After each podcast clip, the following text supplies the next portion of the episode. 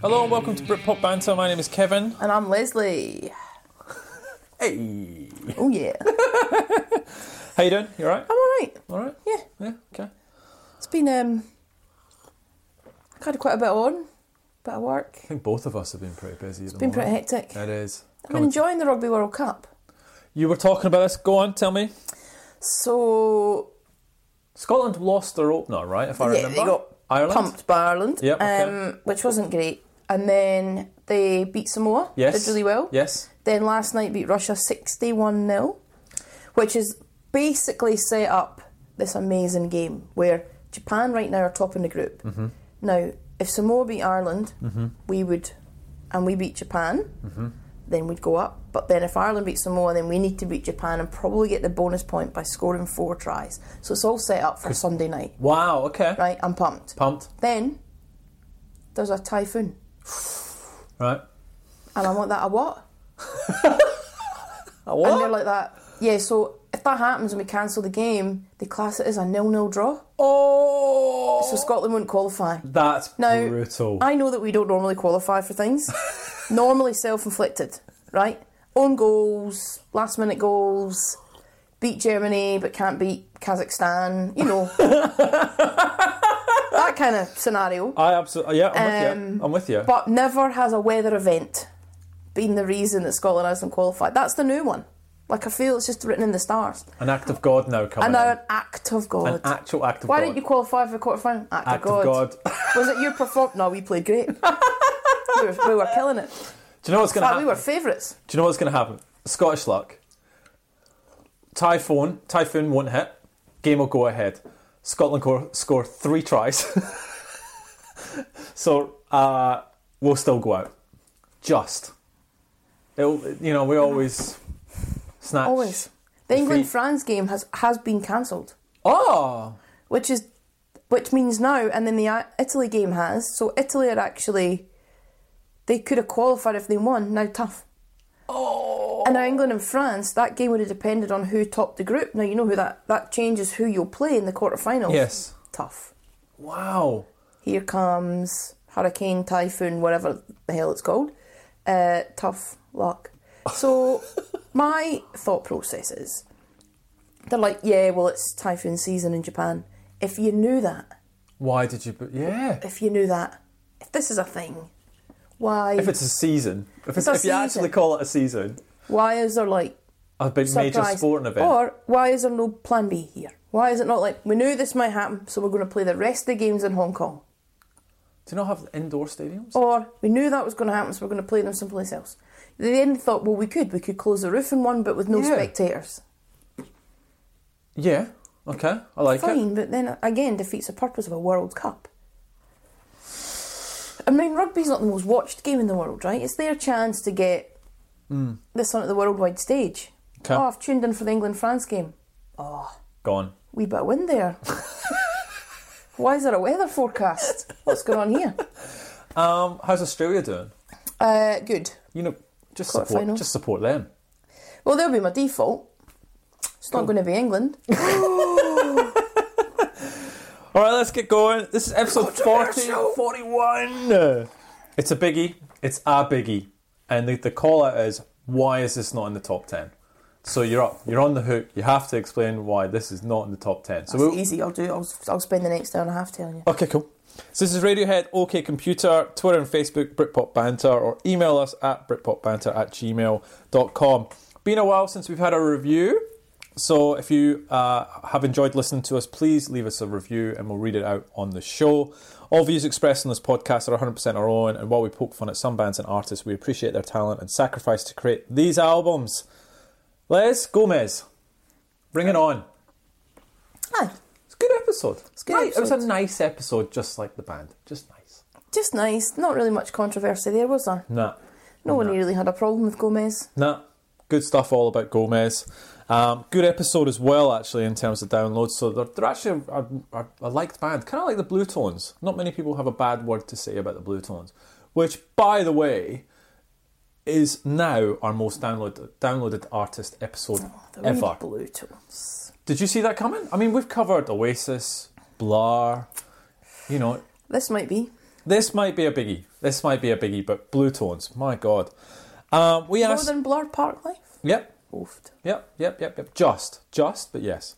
Um, so we asked for. So we talked about season two ideas, and we got quite a few of them actually. So keep sending your ideas and email us and, and all that sort of stuff. Um, so we kind of got a couple of main ideas. We got what happened after Britpop.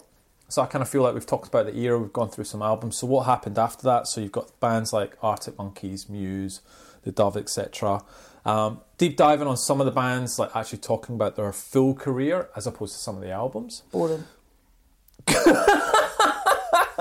Just just straight off the back. Don't want to do that. Don't want to do that. It's really dull. Why is it so dull? Oh, and then they got signed to this label, and then someone died in a car crash. So then they got another guitarist, but then he got the flu. So then But you can talk about their music all the way through their career, play snippets. Les is not a fan of that one, obviously. A couple of people suggested dance music as well, which I thought was Oh, no, no, interesting. quite like that. so, what else happened in the 90s? We had a big uprising of dance music. Brit Dan's banter. Brit dance just rolls off the tongue, that one, doesn't Sure. it? Sure.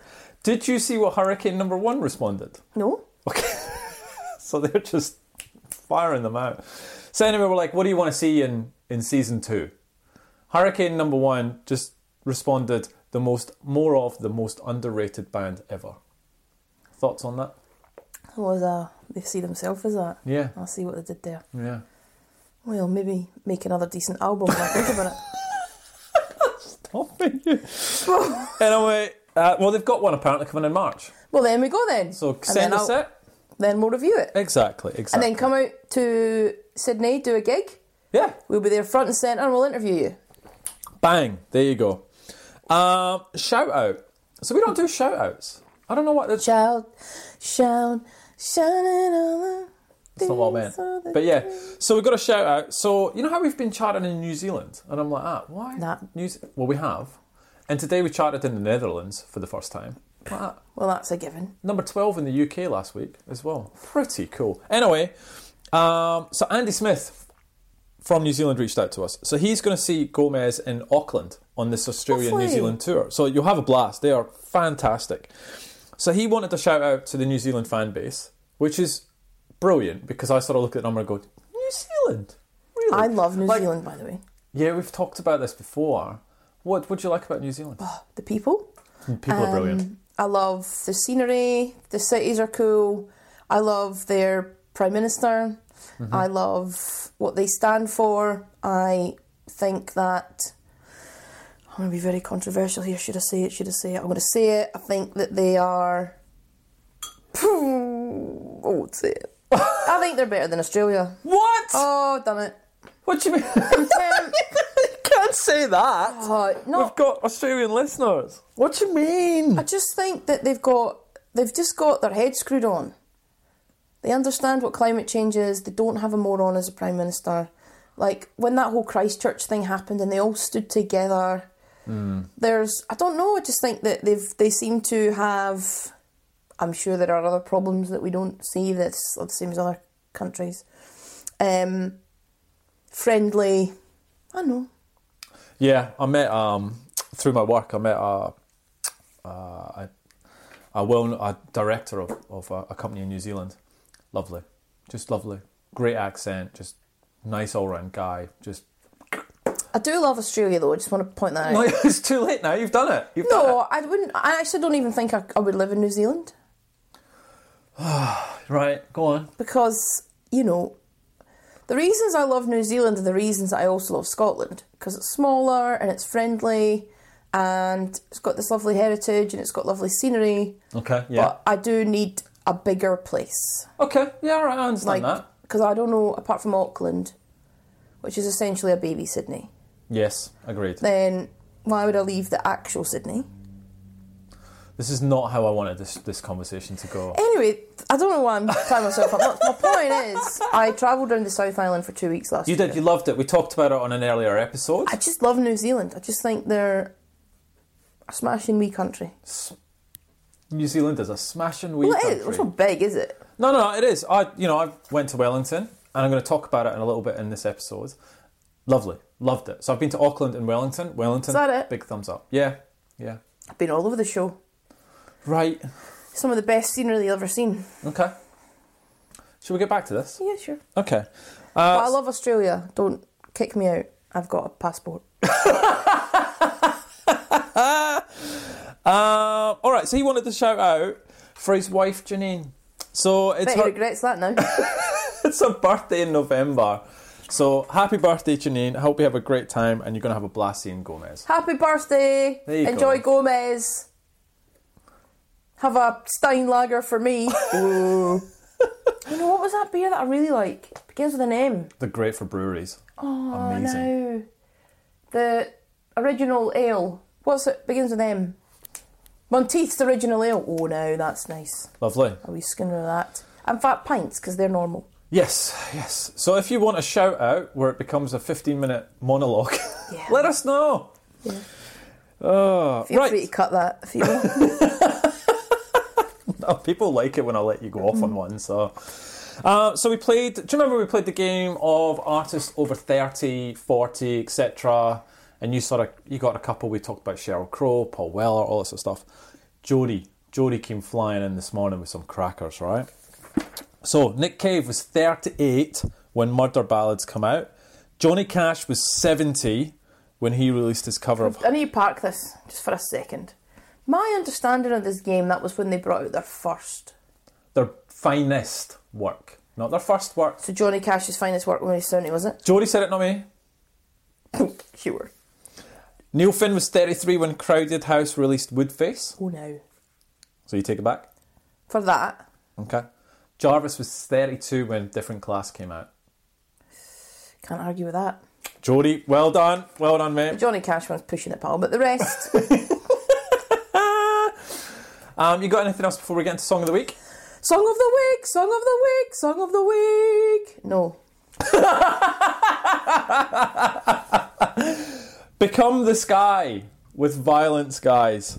Um, Become the Sky, and this is taken from that. Become the Sky germinated in spring 2019 in fertile ground somewhere near Liverpool. You like Liverpool? And it didn't let me down.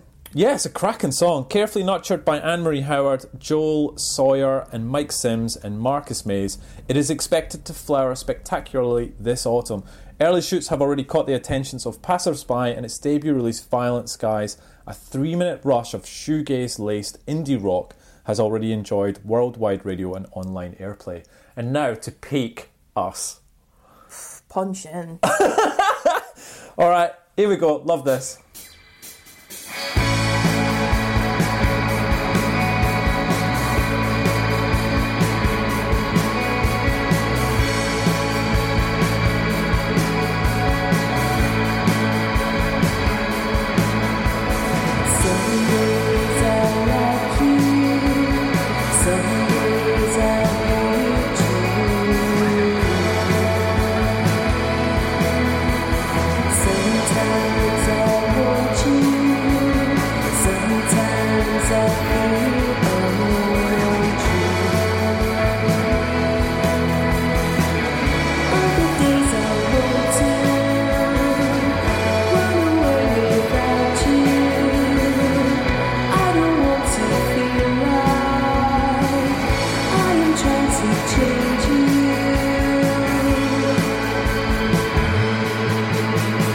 Some days I find you, some days I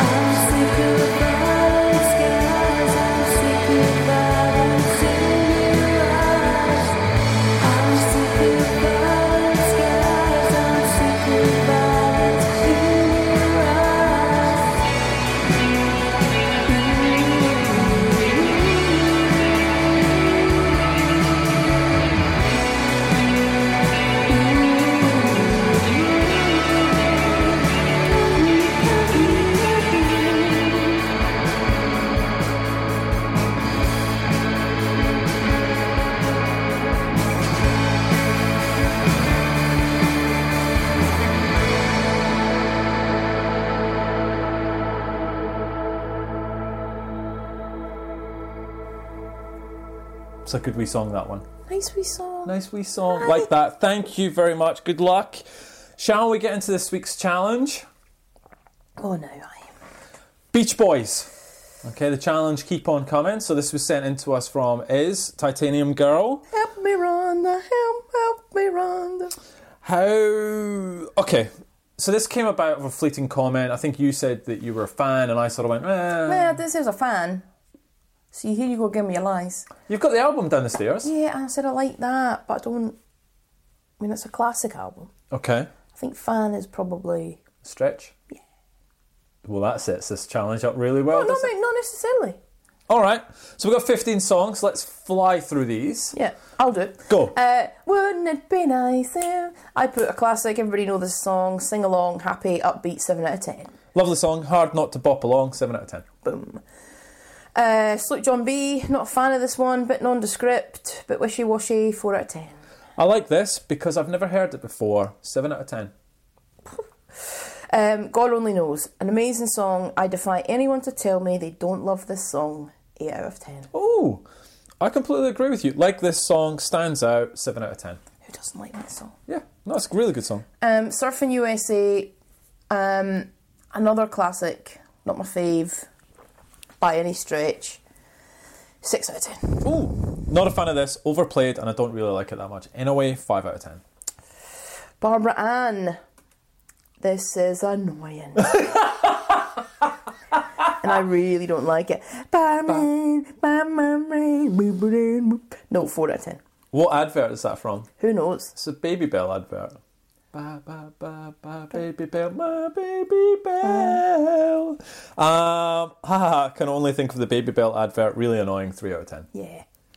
I get around. Fun song. Quite like this one. Seven out of ten. Yeah, good. I guess it's a bit overplayed and a bit annoying, but five out of ten. Um, Help Me Rhonda. I put reminds me of grown up for some reason. It brought back memories, What? but of I'm not sure. Really? Yeah, it like resonated. Huh. I didn't know why, and maybe my parents played it. So for that reason, five out of ten. Oh, okay. Like this again because it's new to me. Seven out of ten. No.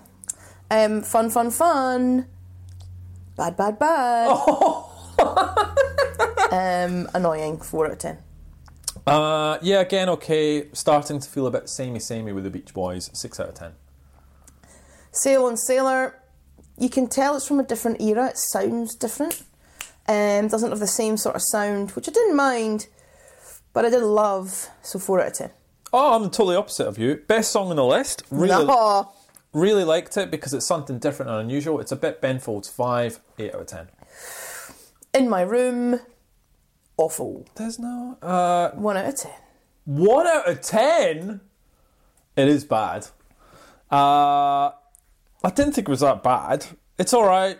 Quite simple. Six out of ten. One out of ten. That's harsh. It's horrible. Jeez. Um, Little Honda. You've written a song about a motorbike. Get off my radio. Two out of ten. Didn't like this. Four out of ten. Yeah. It's not a good song. Oh, it's a bad song. Um, I can hear music, not too bad. Um, not one I'd probably go back to. Five out of ten. Uh, like this again. Enjoying all the ones I haven't heard before. Six out of ten.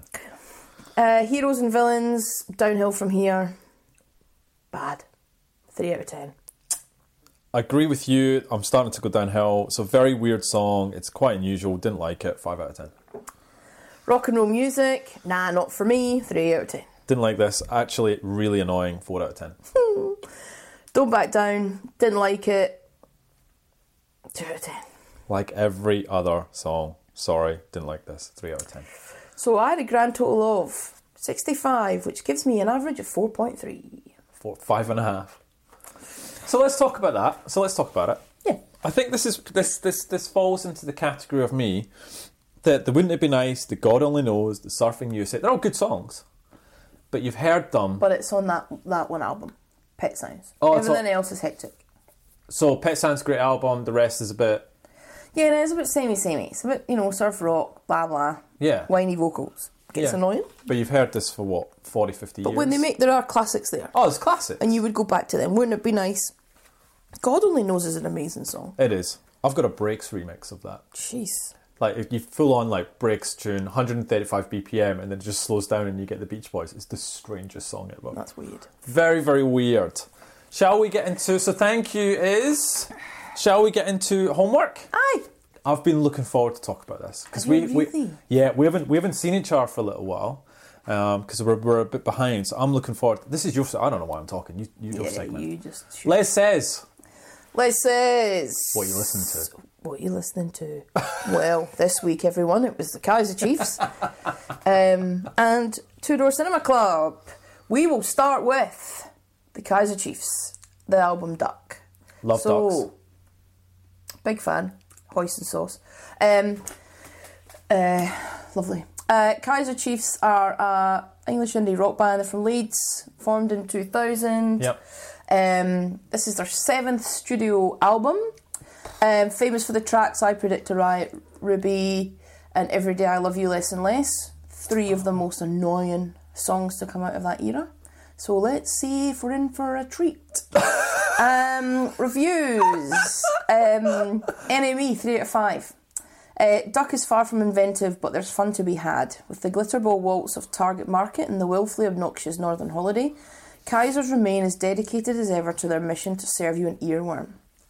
An Um, earworm, Yeah, you know an earworm. like in Star Trek when they like. Do you know what put- an earworm is? It's No. like something that stays in your ear, like your in your head, like a track. It's Um, like a thing. Never heard that. I actually think it's a like. Well, you wouldn't have seen Star Trek, so you don't know what it would be. In a way. Really, haven't. Um, basically, Three out of five from NMA. Yeah. Um, they're not Arctic monkeys and unlikely to make a mind blowing concept record about living on the moon. They won't follow in the killer's footsteps and headline Glastonbury, but while Kaisers have never changed the world, they're certainly going to remain very much part of it. Sure.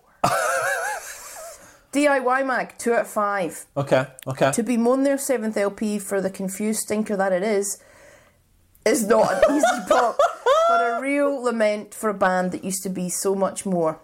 Yet, alas, Duck remains just that an album that attempts beady chants, rasping rock, hand j- jiving brass sections, and something we're guessing they thought sounded a bit like New Order. All with a lack of believability of a band of actors trying on styles for size. There are a couple of fleeting moments. The chorus of Wait is a hooky soaring thing that reminds you of the unbashed unbashed earworms that the Kaisers again earworms Earworms again. that Kaisers can produce at their best, but for the most part, duck is actually a bit of a turkey. Oh, no. So, Kevin, what are your thoughts on this album? You may go first. I, I love I, I, one thing I'll say. It's really nice hearing the reviews for the first time. Like it's so I listen to it and I'm Yep. like, oh, I, want to Google and find out what people think about it, and then I'm like, no, you just stick to your own thing, and then let Les tell you. Oh, I think it's good. Uh, so I like ducks. I talked about ducks. Yep. I did not like this album. Oh, no. I did not. Um, okay, okay. So let's start with let's start with the good. So that review talked about weight. The song "Weight" is a very good song. I like that. Record collection is okay. The only ones is is actually a really good song as well. Lucky Shirt is okay. She's electric. Okay. The bad. Golden oldies.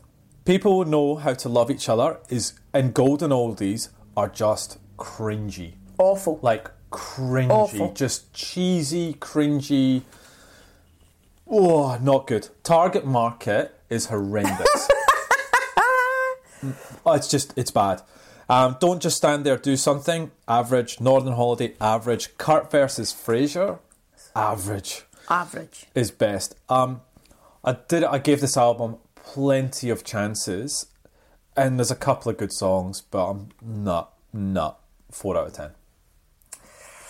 I'm with you. All the songs that you say, I don't even have any good. Really, wait is Um, good. Oh, it's okay. I just realised that I've never liked the Kaiser Chiefs. Like, I couldn't stand that I predict a riot, Ruby, Every Day I Love You Less and Less. But they were massive. I, I- remember. I them- I'm know. surprised about that them never headlining Glastonbury either, because they were a pretty big band. Nah. I, Okay. I just, I really struggled with this album. First listen, I was like, because I had it on the background and I went, well, that seemed a bit nondescript, didn't really bother me. And then I properly listened to it, went, this bothers me. um, actually, really does bother me. Um, three out of ten. Yeah, I'm on par with you. I, I Uh, no, this is not good. This is not good. All right. What have you got next? Two Door Cinema Club, False Alarm. So they are a pop band from Northern Ireland, formed in 2007 and composed of three members Alex, Sam, and Kevin, nonetheless. All the kebs. This is their fourth studio album. Okay. Reviews NME 3 out of 5.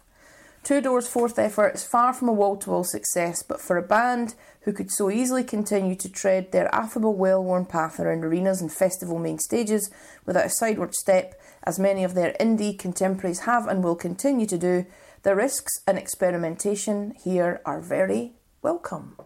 Okay.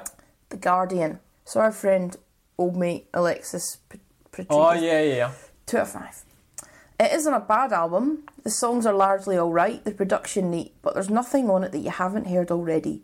Moreover, Two Door Cinema Club don't have enough personality to impose any kind of distinctive character on the material. Nothing is given a unique spin or a different slant. You could say that this was the trouble with the Naughty's Indie 2.0 from the start. But it didn't stop it getting huge a decade ago, and given the ongoing appetite for this kind of thing, you doubt it if it will stop anyone buying false alarm or indeed filling the O2 arena. Wow. Whoa! Doesn't hold back that bloke. so, All right. Off you go. Uh, loved it.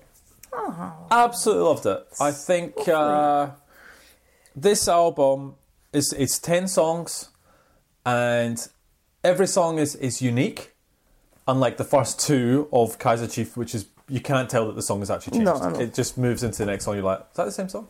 Um, this I real talk is excellent. Satisfaction guaranteed is Mm-hmm. awesome. So many people think nice to see you. Dirty air. Satellite is really good. Already gone. The last song is brilliant until it just stops. I knew you were going to. Oh, do you know how many times that got me? So the last song, it's sort of building to this sort of chorus sing along bit. It just stops, like out of nowhere, just stops, and you're like, ah, wait, what? And I looked at my phone. I'm like, what happened? Go back again. Did it again. I'm like, you cheeky little scoundrels. But you know what? I would be so miffed. But what it does is, really smartly, it goes, I want to hear more. Even though I didn't hear, like it just ends abruptly, I go right back to the start and I go to the journey again. Like it doesn't, it's weird. Normally I'd be really pissed off. This I went, that's clever, it's catchy, take me back to the start and let's go again. 8 out of 10, no bad songs. Oh! Absolutely love this album. So, I'm a big fan. Um, love Once, Love Talk, Satisfaction Guaranteed, uh, Dirty Air. I love Satellite. Oh, great song. Like, just makes you want to dance. Um, yeah, again, I don't really have any bad songs. I don't think they're earth shatteringly brilliant, though. I so, Um, solid album. Solid. Mm-hmm. We'll go back to it. Made me listen to more of them. Um, but not, like, I can understand some of the reviews saying that it's not going to change the world. Um, seven and a half out of ten. Oh, that's good. Yeah. Good on you. All right, I like that. Um, uh, two thumbs up. Now, why are we not going to see them? Because they're here. Yeah, it's a Thursday. You gave a seven and a half out of ten. I gave an eight, and you don't want to go and see them. Have a wee think about it. Have a wee think about it because I, I know it's at the Horden. That's my problem. That was my problem. I haven't been to the Horden in years, so but so it'll to be see full of wee this, young folk running about with a wee smear of ice, and it'll be in the arena, and it'll be annoying. it's all right. We'll go have a wee, wee boogie. Mm, I'm not a fan. Of that. We'll have a think about If it was all in right? the end more, I'd be there with bells on. What's my homework? So your homework. Les says. Les says. Listen to. So she is apparently the new voice of the UK. Young female artist um, has been getting really big accolades. Her name is Jade Bird, and her album is Jade Bird. Why are you laughing? Um, Why you've got that face on? You know I'm going to hate it. Because this is my section, I do what I want. Um, Jade Bird. You listen to it? Yep. Do you think I'll like it? Oh. That's a no. Okay. Right. And the next band, a band called the Sherlocks, Oh, I've heard of them. with their new album Under Your Sky. I think this got recommended to, to us. All right. Yeah. Good. All right. Yeah. Cool. I'm done with that. Hmm. Okay. Sure enough. So two, but we di- wee bit different there. So two different types of albums. A good and a bad one. Good, good. Two good, well, there may be. But which one is which? Smoke and mirrors. I love this segment. It's all, I'm, I like it. It's good. It's fun, isn't it? It's really fun. Um, shall we get into guilty pleasures? Guilty pleasures, play the jingle. Guilty pleasures, guilty pleasures, guilty pleasures, guilty pleasures. The Grid, Evolver. Don't even, don't, don't. Come on now. Don't shake your head at this. I'm angry twice. One, because I hated it. Two, because I couldn't even listen to it on Spotify. No, no, not on Had to Spotify. faff about with Google Drive. Annoying. I Sorry. put it on Google Drive for you. Annoying. Nice and oh, because you have to play one track come out. I know. Don't play, they can't, don't rate the album based on that. Love it. Um, it's really not aged, Kev. Uh okay. It's not aged. What do you like about it? Swamp Thing's probably the best song on it. Whoa. That's the problem. Ah, didn't see that coming. Um, look, I don't mind it. Like, it's just old school dance tracks. Yeah. It's all a little bit. Never going to listen to that again in my whole life. Um, Didn't really. What about the song? So Wake Up starts the album. That's fine. That's fine. Roller Coaster had that on cassette, cassette single. What do you think of that? Didn't like it. What about Texas Cowboy? No. Do you really like this? Still? I li- yeah, I like this album. I, I agree with you. It hasn't dated the best, um, but I still really enjoy this album. Do you? Would, so there is a couple of dodgy ones. So Throb is a bit. Oh! Don't even start me on that.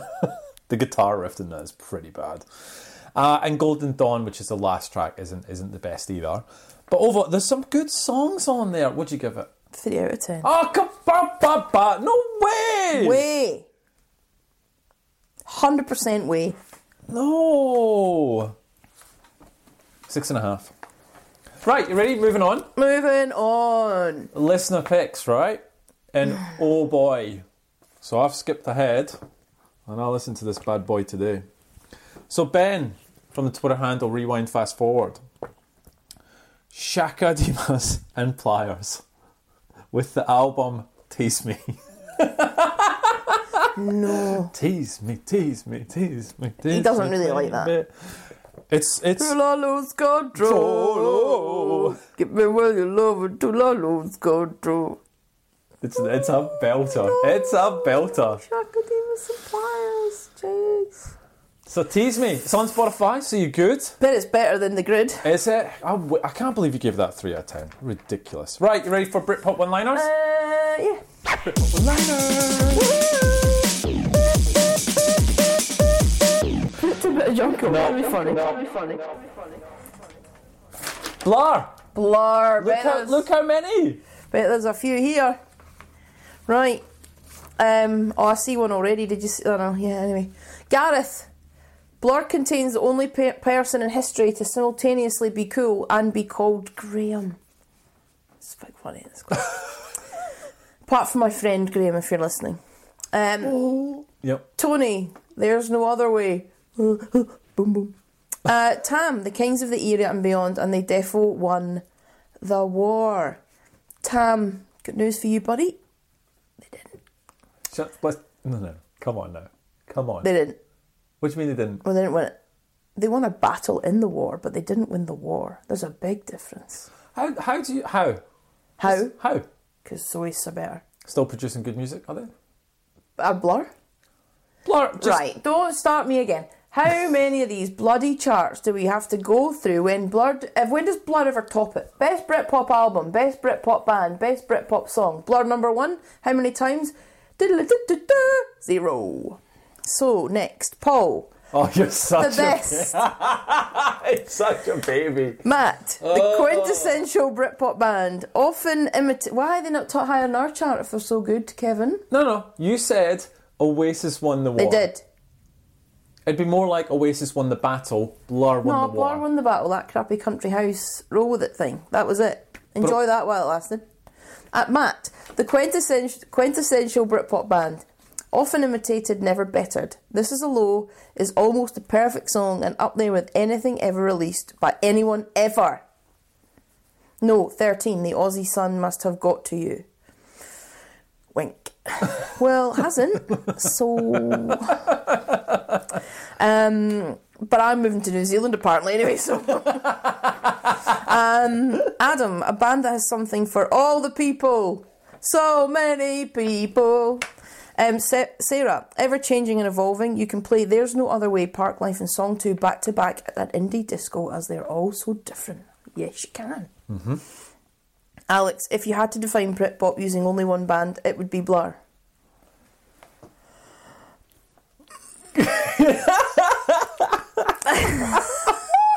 I'm, I'm trying not to, to intervene because we'd be, a, we'd be in a two hour argument forgetting about Radiohead. Right, go on. You know it's true though. You don't like Blur better than Oasis. You don't. I know you don't. I'm not saying that is not. Stop the, ar- it. Here we go again. Ocean Colour Scene Take Two.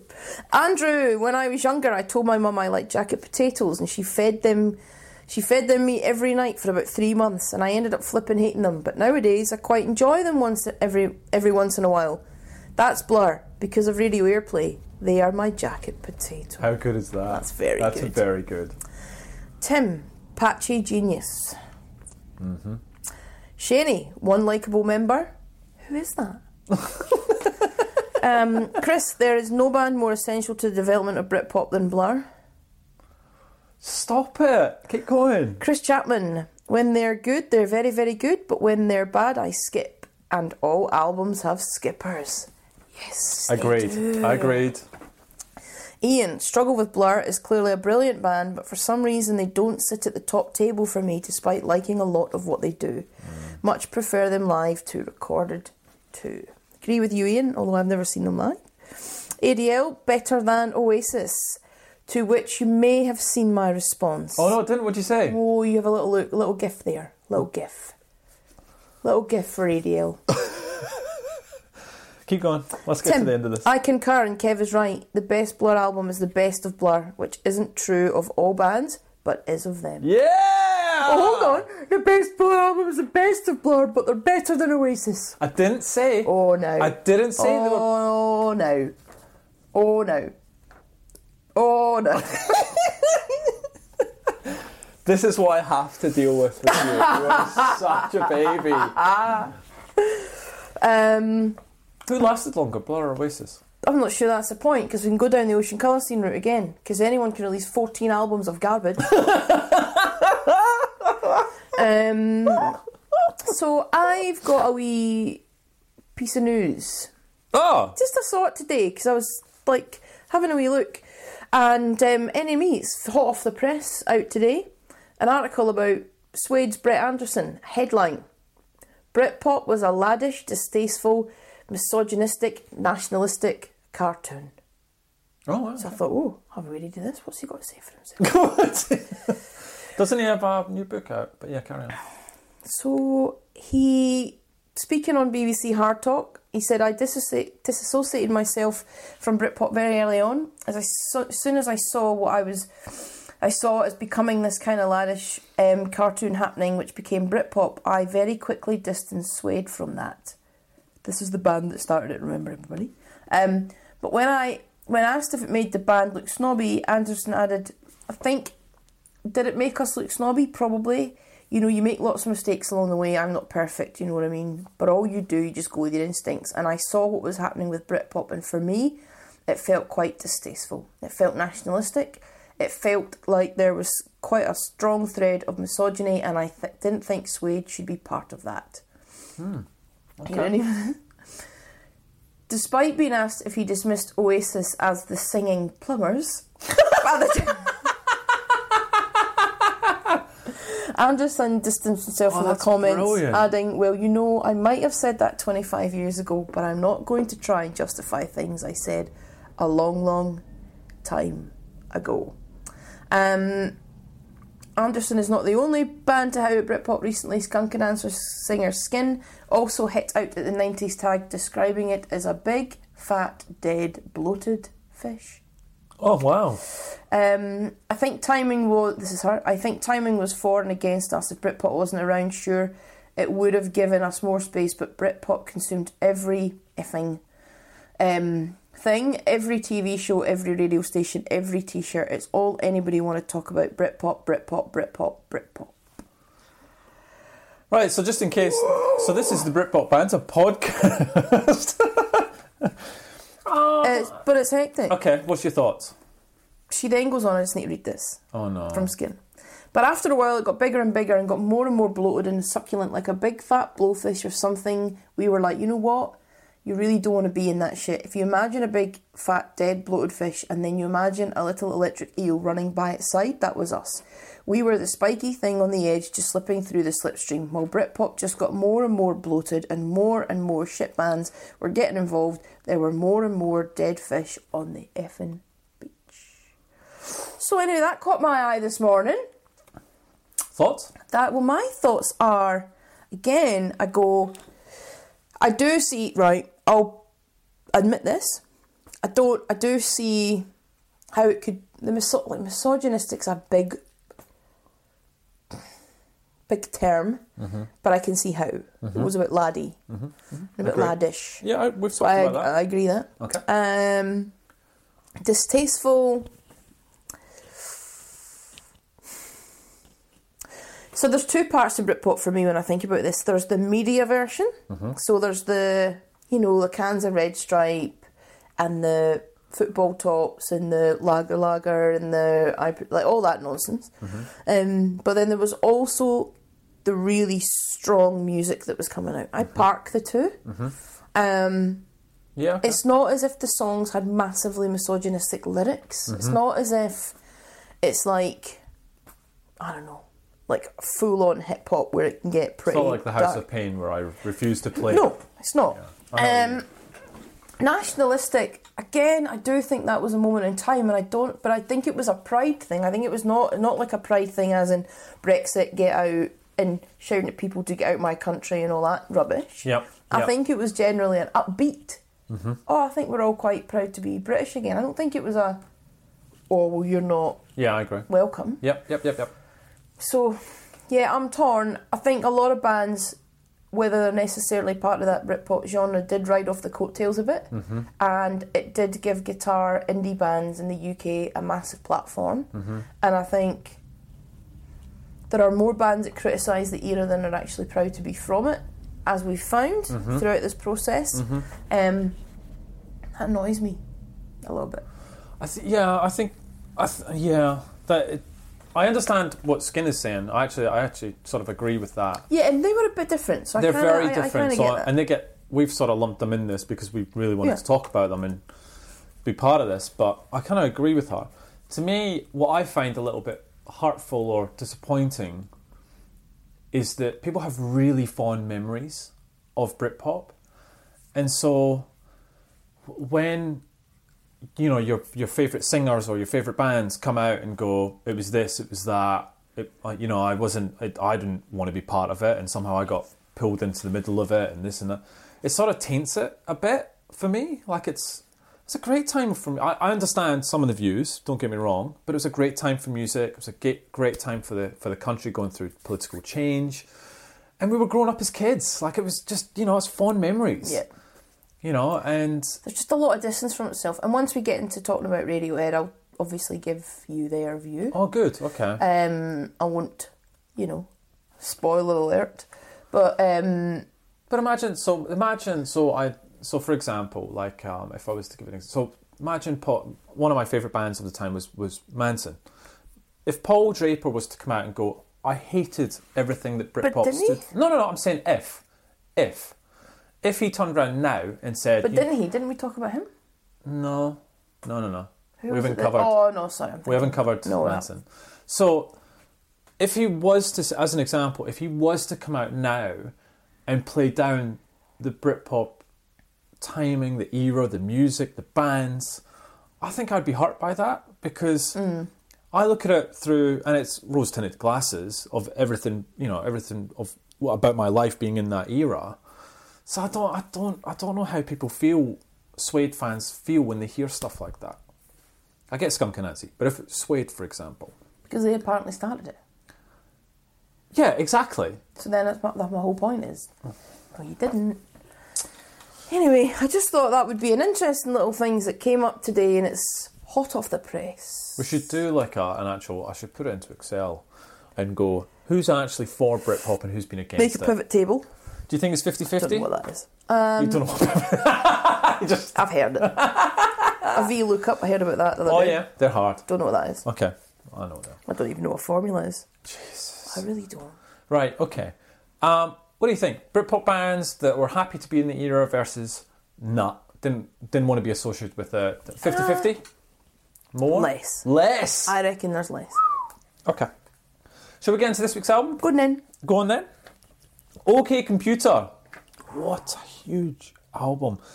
So the album cover, so it's a collection of images, um, all computer generated, done by Stanley Donwood and Tom York. Apparently, it's a visual diary of the recording sessions, which I sort of never really picked up on. Stanley is actually the pen name of Dan Rigwood. He did all the artwork for the rest of the Radiohead and Tom York's solo albums. So they're all done by this. It's very similar to Gomez when we talked about their artwork. Yeah. Do you know what the title's from? OK Computer? Oh, I do. No. I do because I you read do, it. And I you forgot. do, you do. So, And I was like, OK oh. Computer is taken from the 1978 Hitchhiker's Guide to the Galaxy radio Yes. series, it snaps to that, in which the character Zaphoid Beeblebrox speaks the phrase, OK Computer, I want full manual control now. What do you think I think about Hitchhiker's Guide to the Galaxy? I think you hate it. yeah. You read it? You watched the movie? Yeah. You watched the movie. I watched the movie. Okay, what do you think? Hated it. Hmm. Space. No one's talked about your little rant on s- on Oh, space, no, somebody did. did they? Yeah, I think they got it. Oh, it's brilliant. I think so they understood. So apparently, while they were on tour anyway, they were listening to the series, and so hence the name of the album, "All King Computer." And it comes through Have in you a read couple. it? of, I read. I, tr- I actually read it years ago, and I've never gone back to it. And because of this, I want to read it again. I actually want to give it the time. Yeah, me too. What's the meaning of life, Leslie? The meaning of life. Well, that's a bit deep. Uh, if you knew anything about space. no, the Hitchhikers, it's the number forty-two. Right, moving on. The album was released on the sixteenth of June, nineteen ninety-seven. Where were we in ninety-seven? School. School we were. In our second final year? Yep. Yep. Okay. This is uh, Radiohead's third album. What followed it, uh, what was before it was The Bends. What followed it was Kid A. My baby's got the bands. Oh yeah. She doesn't have any real friends. I think you massacred that on a previous episode. I know. I just really want to be able to sing it because I love it. Uh, Parlophone Records. It was recorded at Canned Applause and St Catherine's Court, which we'll talk about, which is basically like this mini castle, which is That's awesome. in Catherine's Court, isn't that like a retail park in Perth where we're from? Is it? Did they record it there? Yeah, think so. yeah, definitely. Yep. Producer was Nigel Godrich. It's 53 minutes long and it went to number one. How long was it in the top 100? 27 weeks. 100 weeks. That's what I meant. Okay, cool. Ready for the charts? Oh yeah. Oh, yeah. Oh, because it's my genre year. 97, just Mm. a genre. Number 10, The Best of Bob Dylan. See? Number 9, uh, EV3 by On Vogue. I love Odd Folk. Number 8, Timeless by Sarah Brightman. no, no. Who wants it? Uh, No, Who no, wants it? No one Ian, wa- you ready? No, I won't. Number seven, Always on My Mind, Love Songs by Elvis Presley. Oh. Number six, Before the Rain, Eternal. Before the rain. What's this album? Oh jeez. Number five, Spice by the Spice Girls. Number four, Ladies and Gentlemen, We Are Floating in Space by Spiritualized. Why are you looking at me with. Number three, Middle of Nowhere by Hanson. Number, number two, Destination Anywhere by Bon Jovi. By John Bon Jovi. So that was when he was solo. There's no need for that. I take that back about n- nice. Your, your, yeah. Number one, OK Computer. Singles. Number 10, Coco Jumbo by Mr. President. Oh go go go go jumbo bo bo yeah. Oh, Oh, the go go jumbo. Number 9, Guiding Star by Cast. no, No. Number eight, Nothing Lasts Forever by Echo and the Bunnymen. That's a great song. Because nothing ever lasts forever. That's a great song. Not a fan of the band, but that is an amazing song. Number seven, Free by Alternati. Everybody is free. That's not it. No, that's Ros- Uh, No. that's Rosala, isn't it? Yeah, it, this one's like. Dun, dun, dun, dun, dun, dun, dun, dun, dun, dun, dun, dun, dun, dun, dun. Never to break up. Ah! Oh, okay, good song. Six, I Want to Be the Only One, Eternal featuring Baby Winans. I wanna be the only one who holds you. Catch you from the rain. Number five, On Your Own by Blur. Oh, good song. Number four, 100 Mile High City by Ocean Colour Scene. Album 27. Oh. Umbop by Hanson. Jesus. Bittersweet Symphony by The Verve. Oh no. I'll Be Missing You by Puff Daddy and Faith Evans.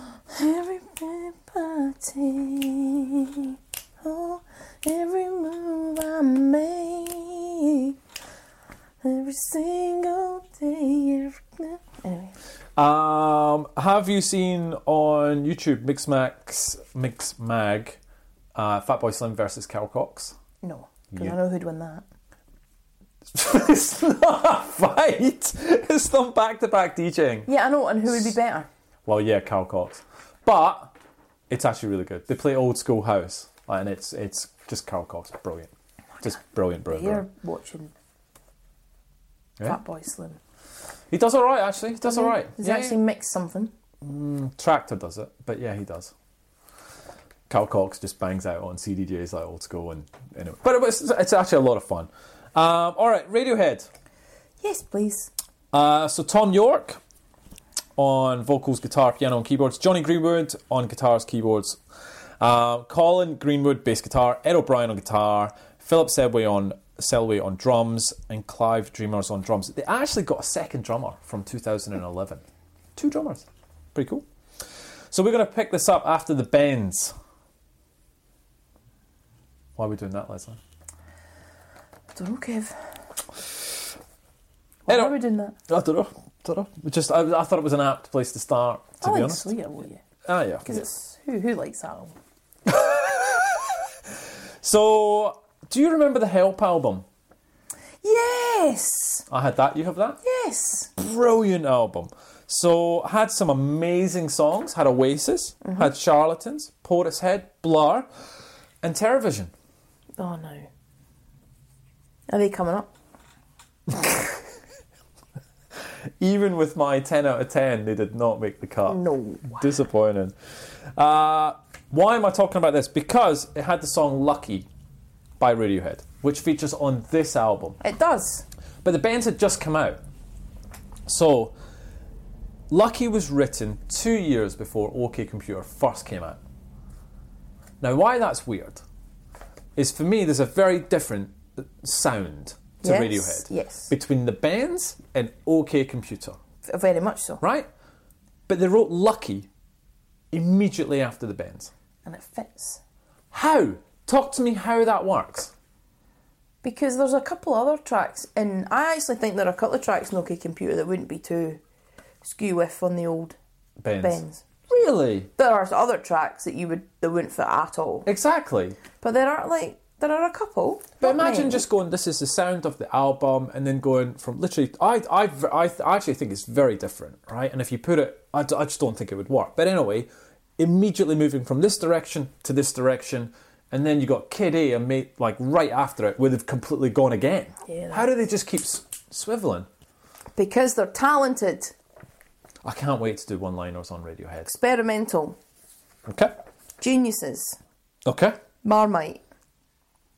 Like you either love them or you hate them. I've realised that with Radiohead. Even I've just shot that word out today just to see people's reaction. Oh, ever people go, amazing. I really like Marmite and Vegemite, but I think Radiohead Oh, I hate is. both w- of those, but Okay, I think radio is my take, and we're getting way ahead of ourselves. Radiohead are something you liked, and they've changed the, the they've changed the flavour. So remember when Vegemite brought out Cheesy Mite, changed the flavour.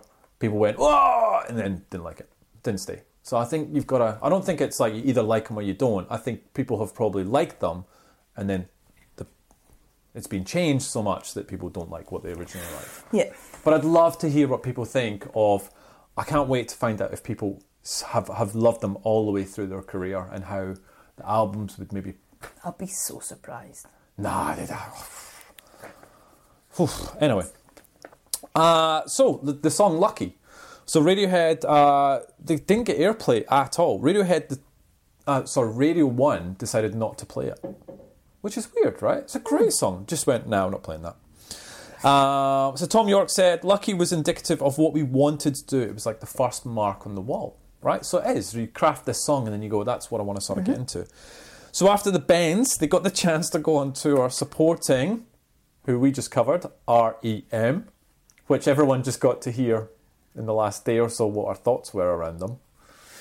Yeah. Sorry, rocks. Andy. Sorry, Chris. Sorry. Uh, and they got to support uh, Alanis Morissette because they were on the same level. So REM and Alanis Morissette, two on them as support so acts. strange. It's a very odd combination, right? Yeah. Yeah, yeah, yeah. She swears. She does swear. So Alana said this I was on tour in Europe, and my bandmates and I were travelling overnight at three in the morning after a show to Italy, and we all just decided to sit and listen to the bends from beginning to end, and my mind was blown. Before that, I just know Creep and Fake Plastic Trees, which I'd covered on tour. It's just such a flawless piece of music in my mind. I don't know, I don't entirely know how the tour logistically came together, but it was such a lovely pairing in my mind. Alanis and Radiohead. It was really grounding for me to be in such a bona fide to be with such bona fide to the bone artists, it r- felt really validating because the industry was very wild and patriarchal. Patriarch, Cat- Cull. that's the one. So to be on the road with such true savants was a real gift to me. It's nice of her to say that. nice. Really nice. So Tom said, by the time we got to the ends of the, the end of the Benz tour, we felt like, okay, we've done that now. Then the record company kind of shut up and went, all right, it's fair enough. Do what you want, and whatever you do, we'll totally back you. If you think about it, that's like if you're a movie if you're a movie director in the studio like J.J. Abrams, Paramount comes to you and says, "Whatever you want, you've got it." So we were like, "Okay, we want all our own gear, we want all we want our own studio, and we want to work with Nigel." And they went, "Okay, that's pretty cool." That is cool. I heard they spent, and I'm not sure if I have it here, spent like £150,000 in brand new musical equipment. Something crazy. I would totally do that. You, would, Of course I would. you wouldn't spend it on musical equipment, though. Yeah, I would. No, I want that. No, I want that. Got, got, need, Uh, swap, Yeah, swap. 100%. I want that guitar. I want my name in it. Why is my face not on it? So days after the Alanis tour wrap, the sessions moved to St Catherine's Court from Canned Applause, where they'd put down four songs already.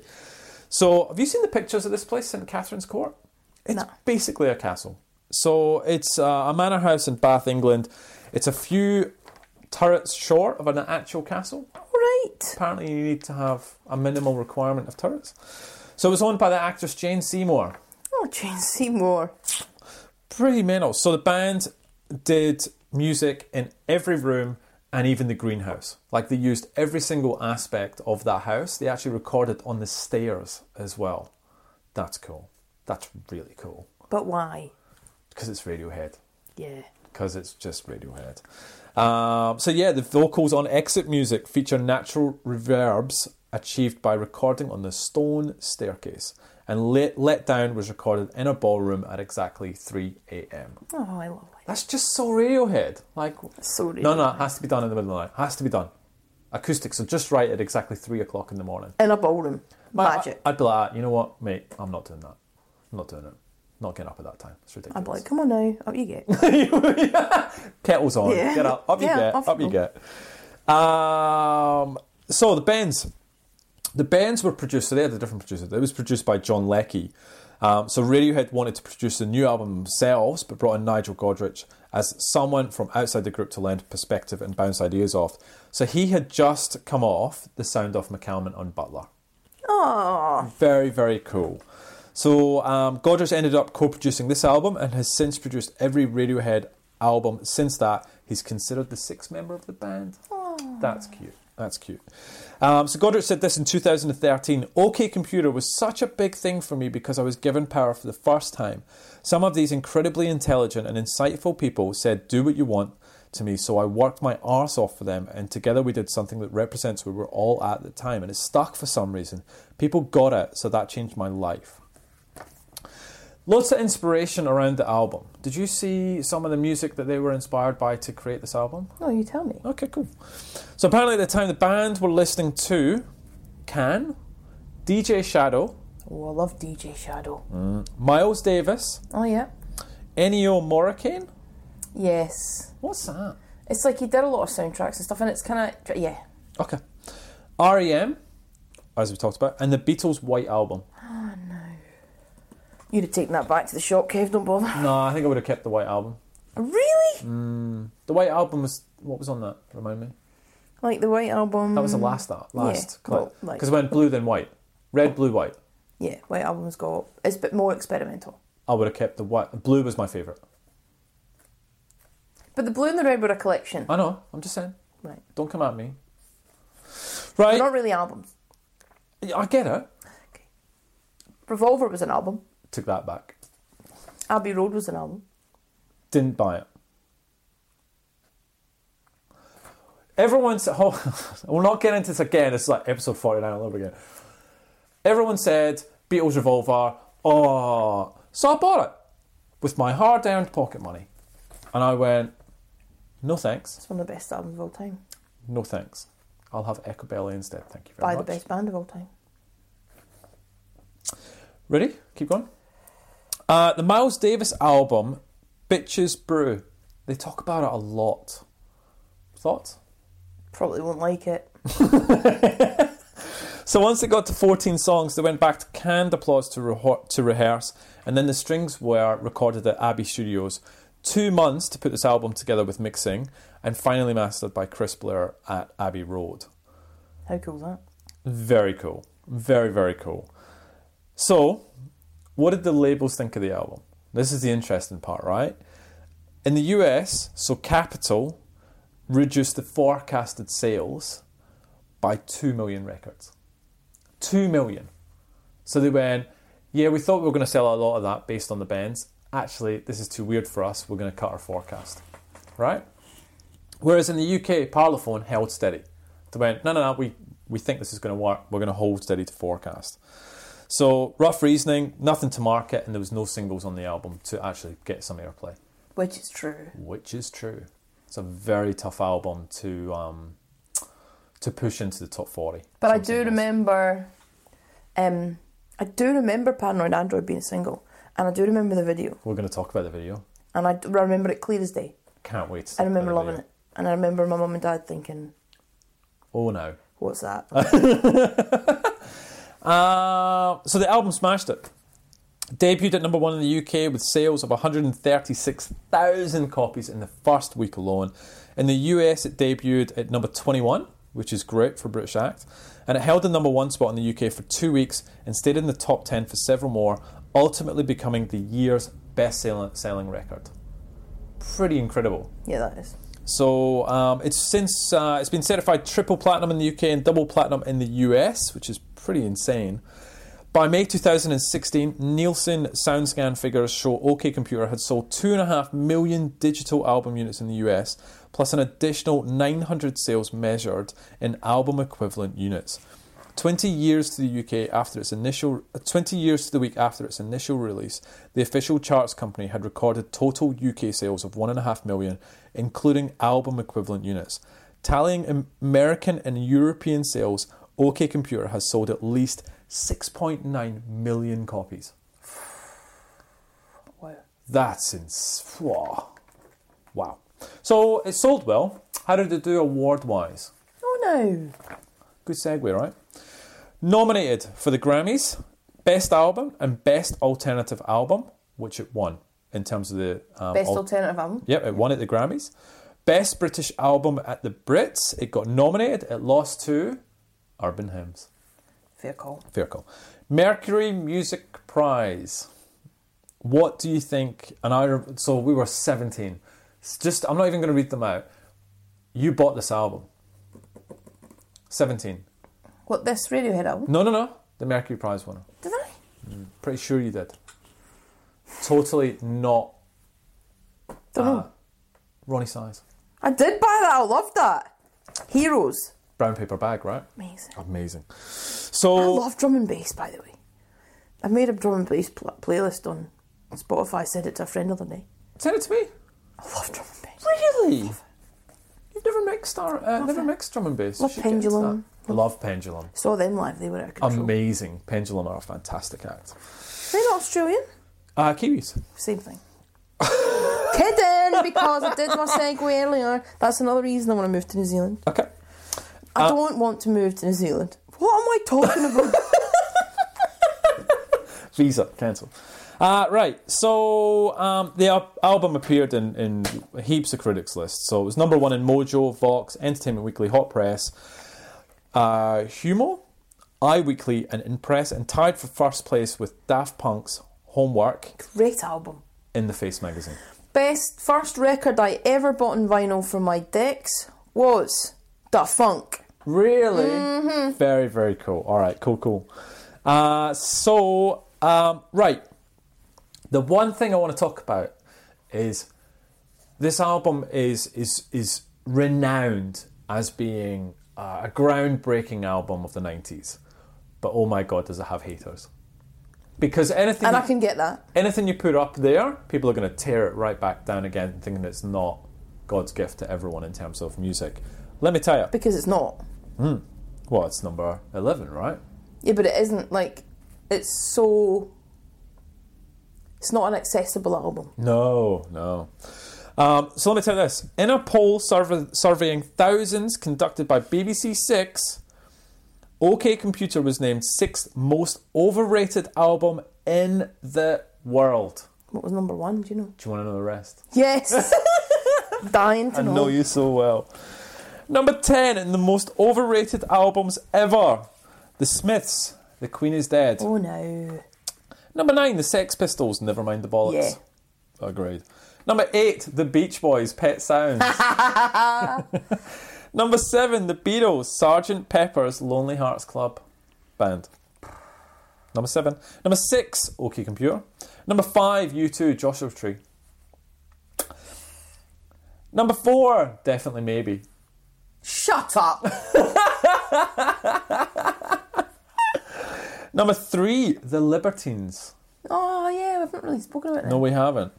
Number two, Coldplay, X and Y. I didn't even know that got rated. Never mind being overrated. Oh, number one in the most overrated albums ever. Nirvana, Nevermind. Now that's interesting. Thoughts on that? I'm not touching that with a barge. Even you have your limits. I can understand, because then you got to ask yourself if Kurt Cobain hadn't have died, would we be farting about with that album? or would we not? I, I'm, I'm not answering the question, I'm just saying. You're, you're I'm asking. a fan of that album. You're just asking the question. Just asking the question, that's all I ever do. That's You all I asked ever the do. tough question. I do.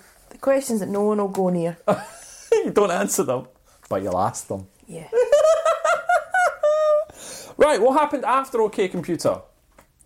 They went on a world tour. The headline Glastonbury '97. I remember watching that. Really? Because wasn't it the pyramid stage? Yes. I You remember. can watch it on YouTube. The whole thing It looks. uh, I remember that. so This that's can't be that long. Surely, jeez, oh.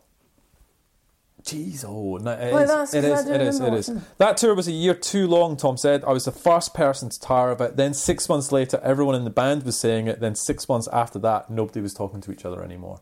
That's brutal. It, it is tough, right?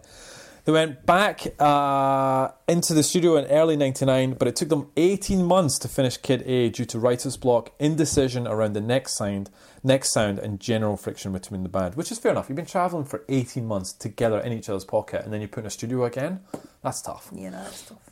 And then you've got to follow up the bands and OK Computer. That's tough as well, right? So you've got all this pressure. So, Kid A. Okay. So, Kid A, everything in its uh, right place to kick off the album. Great song. Amazing song. Great song. Hi- the band, the Dance Act Hybrid, is that remix is probably in my top 10 dance remixes I've ever. never heard it. Really? Uphold. Amazing. Amazing. Amazing. Uh, so, do you want to know what you rated, Kitty? What do you I'm think? not a big. I'm not. I'd probably say six and a half, Six out of ten. What do you think I gave it? seven. Well done. Nailed it. So, what I didn't know, right, because I was in the, the UK the following year, and it was when Amnesiac came out, right? What was your thoughts on Amnesiac? Struggled with that one. Now, what I didn't know is that Kid A and Amnesiac, all the songs were recorded at exactly the same time. Right? So it's not like they stopped, Kid A recorded Amnesiac. right. A year later, you get the fallout of songs from Kid A, right? So you get the Pyramid Like song. the Dregs. well, they say it's not a B-sides album, but they were recorded at the same time. So the Dreg album. I remember seeing Leftovers. Maybe. But I dare say they would have picked the best songs for the film. I'm just, just saying, right? But I remember, so you remember seeing Radiohead on the Pyramid stage. I remember seeing, uh, I remember seeing the Pyramid song on Top of the Pops for the first time, right? And I just went, oh, no, no. That's that was the song, that moment where I went, you've lost me. Really? Do you not like that song? Don't like it at all. Totally turned me off. What do you not like about it? Everything, everything. Fair enough. what do you? just, this is, I don't mind it. It's not their worst, but it's like they went down that like. That's I the direction bought- they're I going reckon into. I bought. I know I bought Kitty, um, and I've listened to Amnesiac, and I've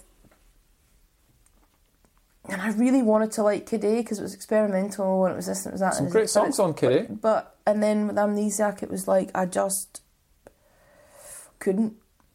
This is when they changed the recipe too much. You know Yeah. what I mean? Anyway, so it doesn't matter. Doesn't matter what I thought because they both went to number one anyway.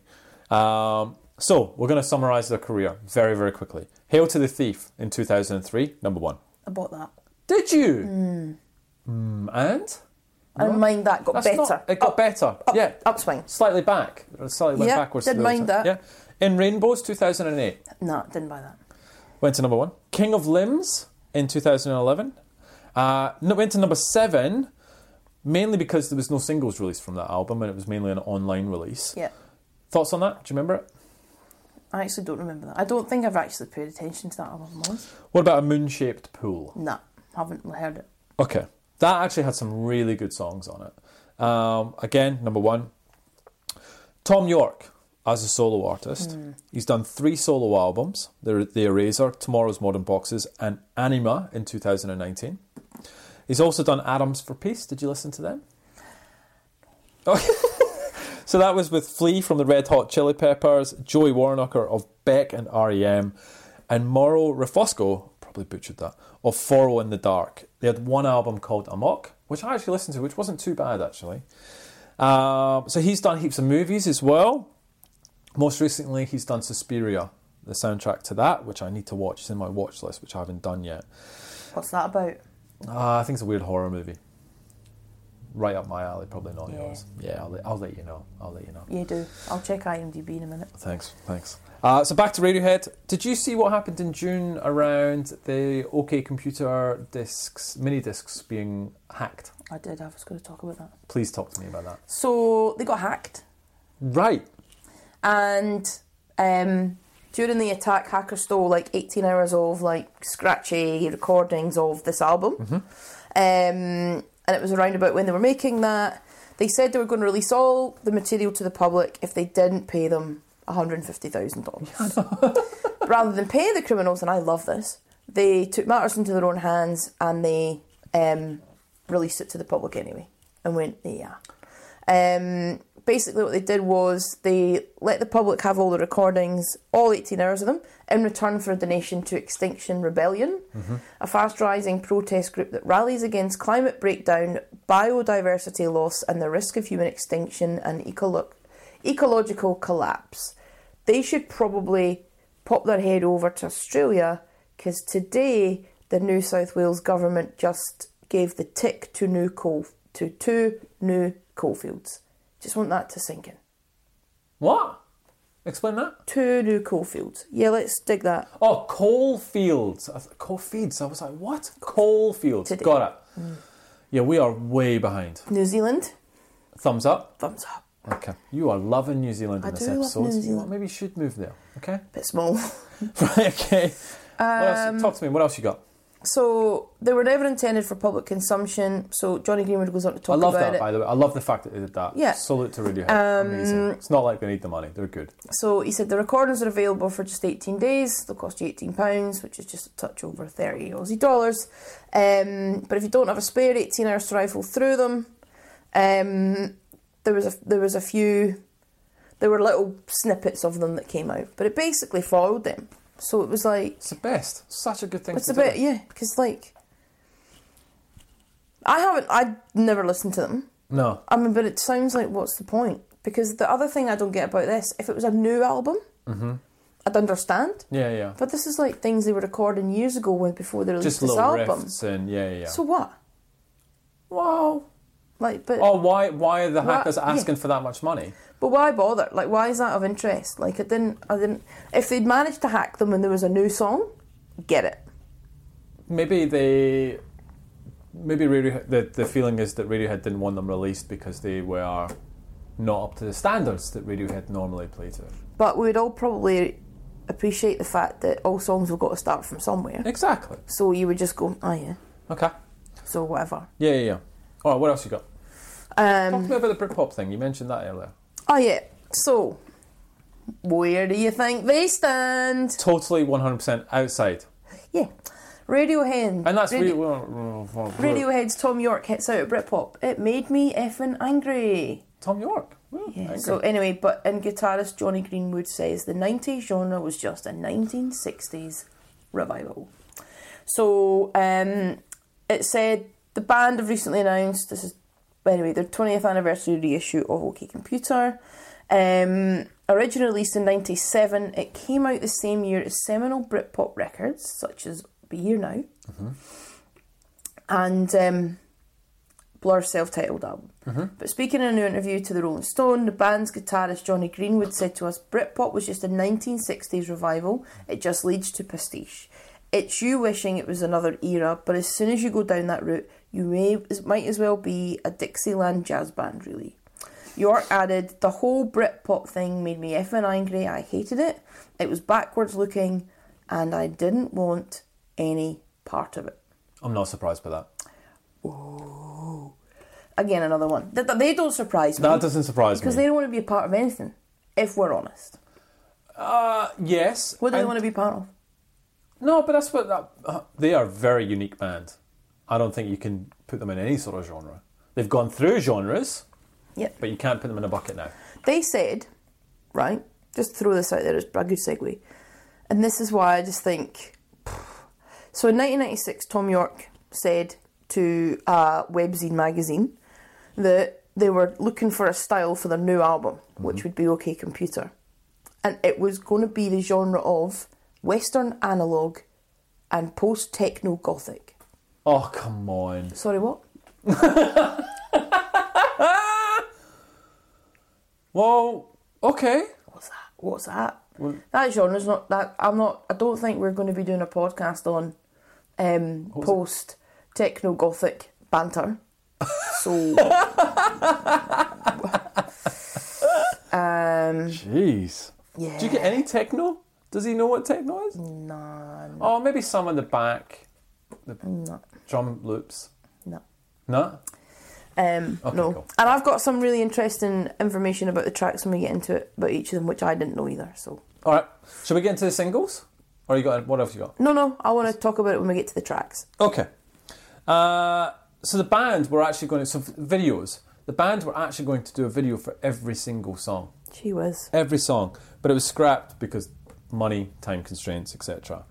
Um, also considered that was scrapped was for Massive Attack to do a remix album. Imagine that. Oh my god. I read that and I went, you mean to say we could have had a Massive Attack remix album of OK Computer and you scrapped it? Whose decision was that? Les, devastated. Can you imagine what that would have sounded like? Oh, I could cry. That would be Amazing. Could you just do it now? It's just tweet. Uh, all right, paranoid android number three. Okay, so they said they couldn't do any singles off it. Number three. So it was released in June '97. So, two things I want to discuss. Well, and you can talk about the video as well. Well, actually, you talk about it. What do you remember about the video? That wee fella. Which wee fella? That wee alien fella. the wee alien fella. Well, he looks like it with that wee head he trots about. Okay. So it's made by Mag- Magnus Carlsen, um, who's Swedish and he's creator of the animated series Robin, which is the weird guy you're talking about, not an alien. You know, the wee, wee, wee eyes and the yeah, wee it's just an unusual caricature or character. Right. So Radiohead were fans of the show Robin and they commissioned them to do the video for this. The video is so weird. So So weird. So weird. So it's animated, it's got Robin and his friend Benjamin venturing into the world. It's got prostitutes, it's got people in bondage, it's got drug addicts, it's got businessmen, it's just all over the place. Now, Radiohead appear in this as well. Now, there's one particular scene you mentioned earlier that stands out in this clip that somehow got like apparently they weren't they had apparently in the original video they had um, a scene with naked um, breasts in it. No, no, no, can't have that. But you're okay to show a person chopping off their limbs. Yeah. And then throwing himself off a bridge. Talk me through that scene. Do you remember that scene? Yeah, it's weird because it looks like it's like chop chop, and don't they then? Th- it's like the arms. They do it accidentally. They're chopping. They Yeah. try to chop down a lamppost. Yeah. And it's a bit of, uh, a large businesswoman, ba- businessman in bondage pants, chopping down a lamppost, and he loses control of the axe, and it goes vroom, vroom, vroom, and it just chops all his limbs off and falls over a bridge. Yeah, It's the that's what I weird. remember. It's it's so weird. Right. Can I tell you a story about this? Right. Back to New Zealand, which seems to be the theme of this podcast. Uh, when I went to to Wellington, Fush and chops. fashion shops. Oh, that's so. Uh, when I went to Wellington, the so I was there for a Sydney FC game. Sydney FC were playing Wellington, right? So I get over there, and literally, it's me and my friend, and we're like, because it's quite far to go. So it was like the two of us, right? So we walk into this pub, and um, we wa- and it's all Wellington fans, right? Cool. Get bashed. and you're like, ooh, pubs full of them. Two Sydney, fa- two Sydney fans walk in. But Australian rivalries are not that bad. Right, we're, not, we're not talking, No, it's not Ranger Celtic, it's is it? not that bad, right? Walk in, anyway, this really young, I'm talking like early 20s, young guy walks up to us and he's like, Hi, my name's Daniel.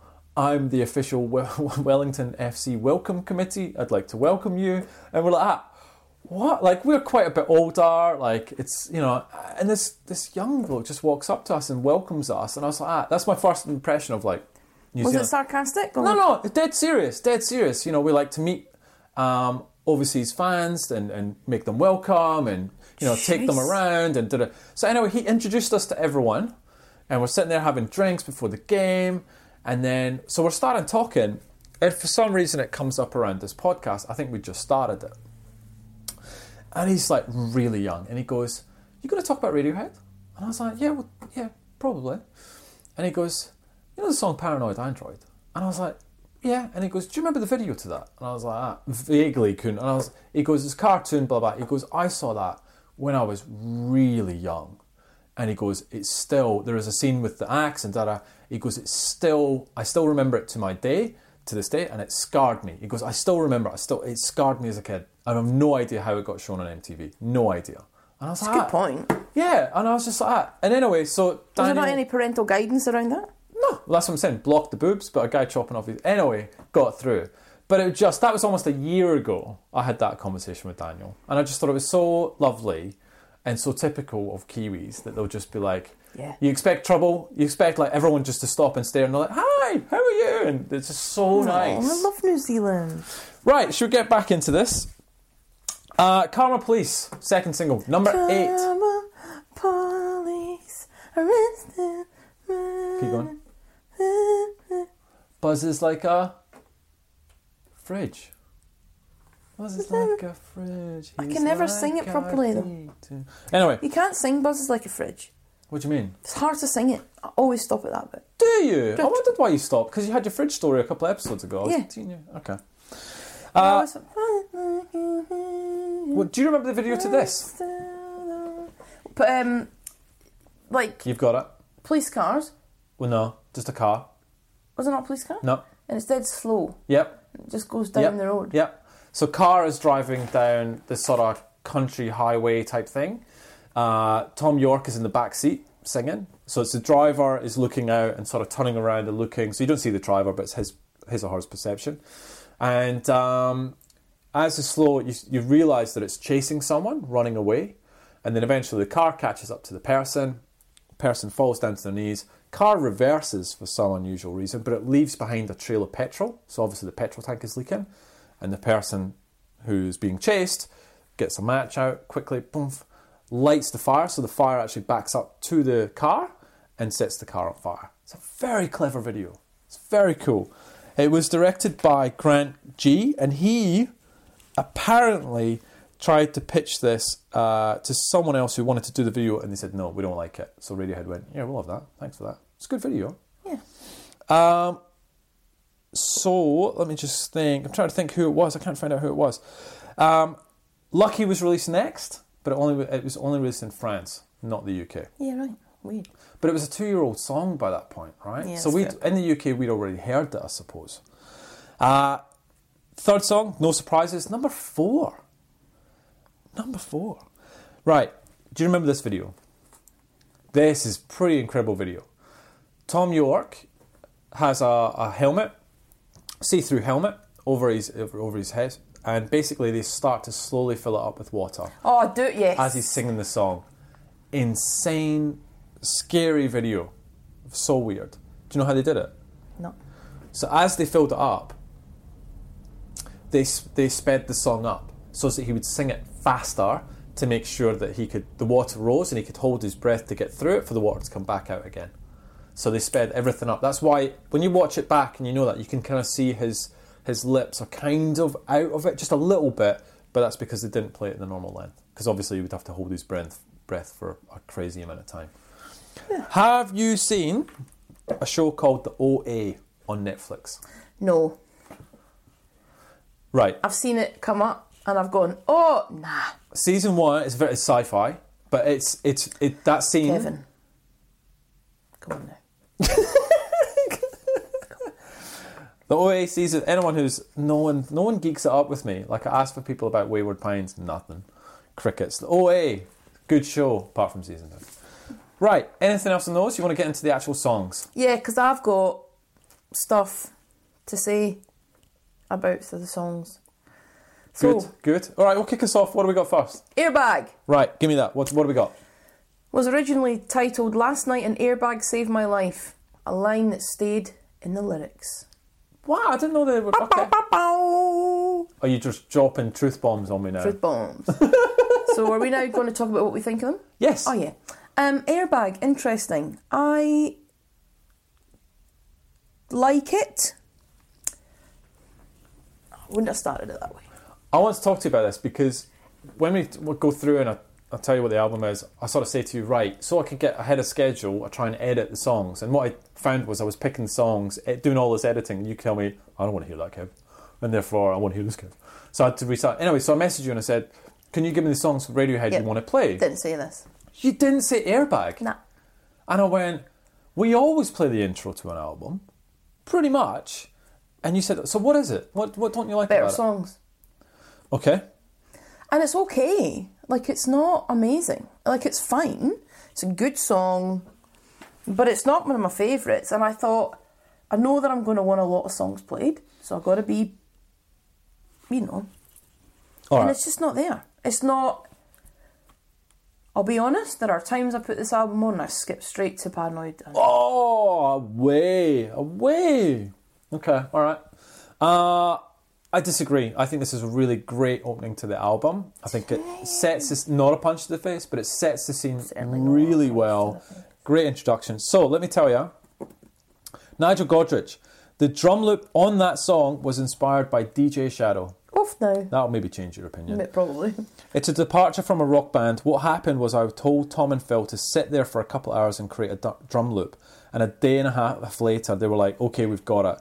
But it wasn't very exciting sounding, so I ran it through Johnny's pedal board and we just did three takes of him doing it until we locked it down. Does that change your opinion, opinion DJ Shadow? Um, no. right, I'm going to play it. Like I don't like play it, please, because it's not. My, I don't dislike the song. But I knew I was going to have You're limited looking at the amount. long list. It's looking at the songs and you're saying, what's your favourite, basically, is what you're asking me. You know, what Yeah, my yeah, yeah. favourites. It's not one of my favourites. Okay. Is that a bad song? No. Do I sometimes just want to get straight into Paranoid Android? Yes. I think you need the warm up before you get Mm, into I it. don't know. Okay, all right. Well, we'll agree to disagree, but let's play the track. So, airbag.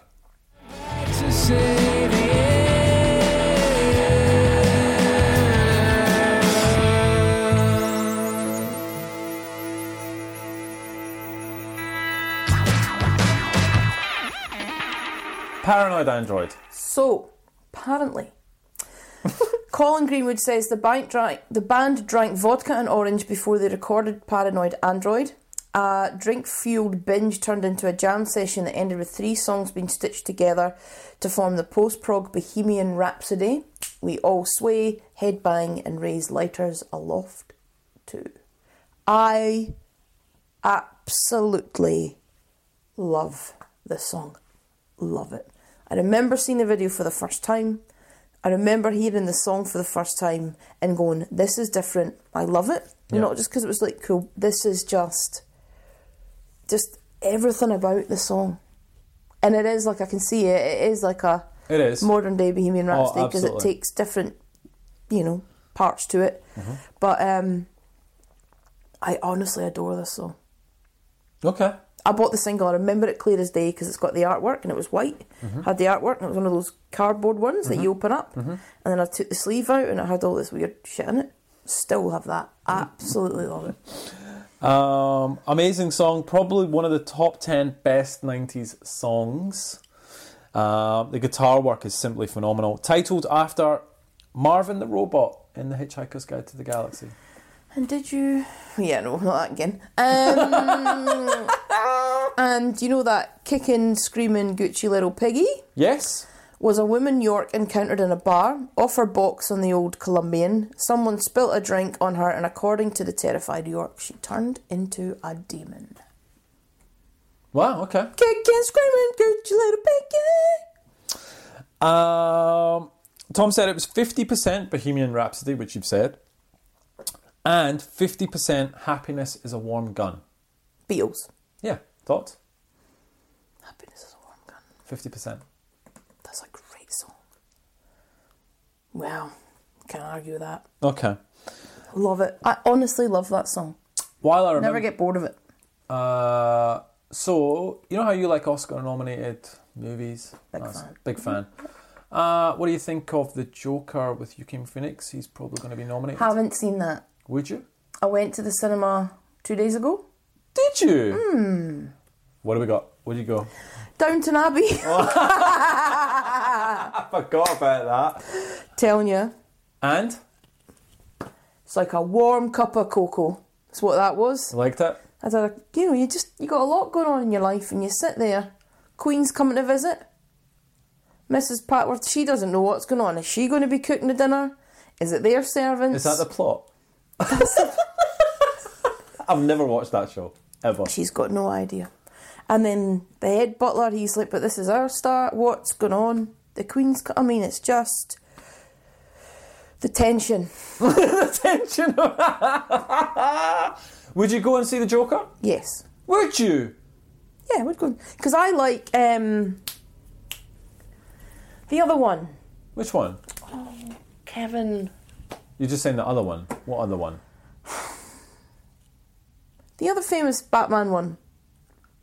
The Heath Ledger, the Dark Knight one. Yes. Do you? Yes. I never had you picked Good for movie. that. Don't like it when it's weird. Like it when it's a wee bit. You'll like this. I've read bad reviews about it though. It's amazing. Really? It's amazing. I'm gonna check it out. and Phoenix is tremendous. It's a really uncomfortable, chilling, dark. You don't walk out of there feeling good. You walk out Dark there. Knight's a great song. I mean movie. Sorry. You want to. It's. ah, I got into trouble for saying this as I walked out of the cinema. But Phoenix portrayal of, of the Joker. If it's not on par, it might be slightly better. Then Heath Ledger. Hmm. Oh no. he takes it in a whole but it's very very different very different but just tremendous right anyway It gets it's got nine out of ten. the joker it's amazing Oh, I might go and see that this weekend. it's then. really good um Anyway, Yeah, because I normally don't like that weird carry on, as you know. I know. But the Dark Uh, It's not a Knight. superhero movie. I'll tell you No, that. It's and not. that's the thing. It's not. And neither's the Dark Knight because it's not all weird and oh, I saved a life and look at Gotham City and look at the light and But I'm surprised that it's got Batman in it. Why do you? yeah, but it's a da- but there's other meaning. It's deeper than that. Okay, you'll love this. Right, shall we play Paranoid Android? Yes.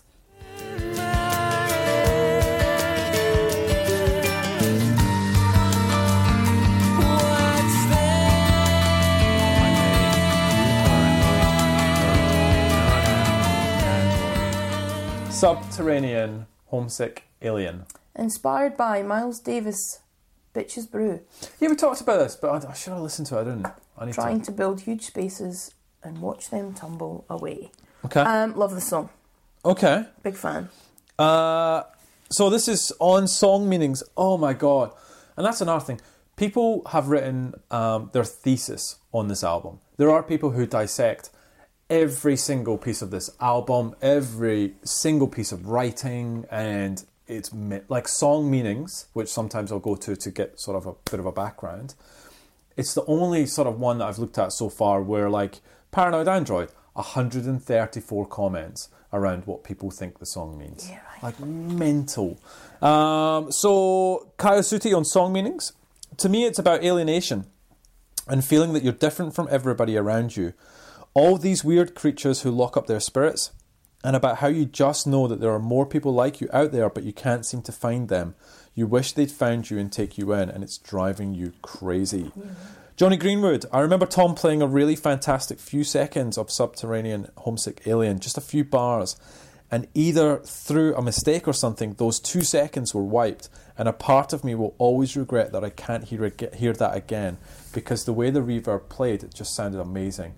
We got something nearly as good, but really interesting that it cannot be rescued from the hard drive with a Control Z. Just for a second, imagine, just imagine you create a rift and it's just you go holy i got something i got something you didn't record didn't write it down and it's gone Do your head in. it would kill you did you ever do that when you were writing songs I wish I was that talented, Kev. no. because if I did, I wouldn't be sitting here, would I? right Did you know that a working title for this album was Ah. Your Home May Be at Risk If You Do Not Keep Up Payments? that's pretty good And another one was Ones and Zeros. Um, and the album was apparently designed to be played in tandem with In Rainbows, released 10 years later. what Apparently. Hmm. really didn't know that wait you have the two playing at the same time I've got no idea. or they go back to back I don't know. Just according to NME, whatevs. someone explain that to us please Yep. But um, your home may be at risk if you do not keep up payments. I like that. Um, I think this is a great song. It's a really, I think it's a great song. really good follow up to Paranoid Android. I'd like to play this too. Yes, please. Didn't I put that on my wee list? You did? Thank you.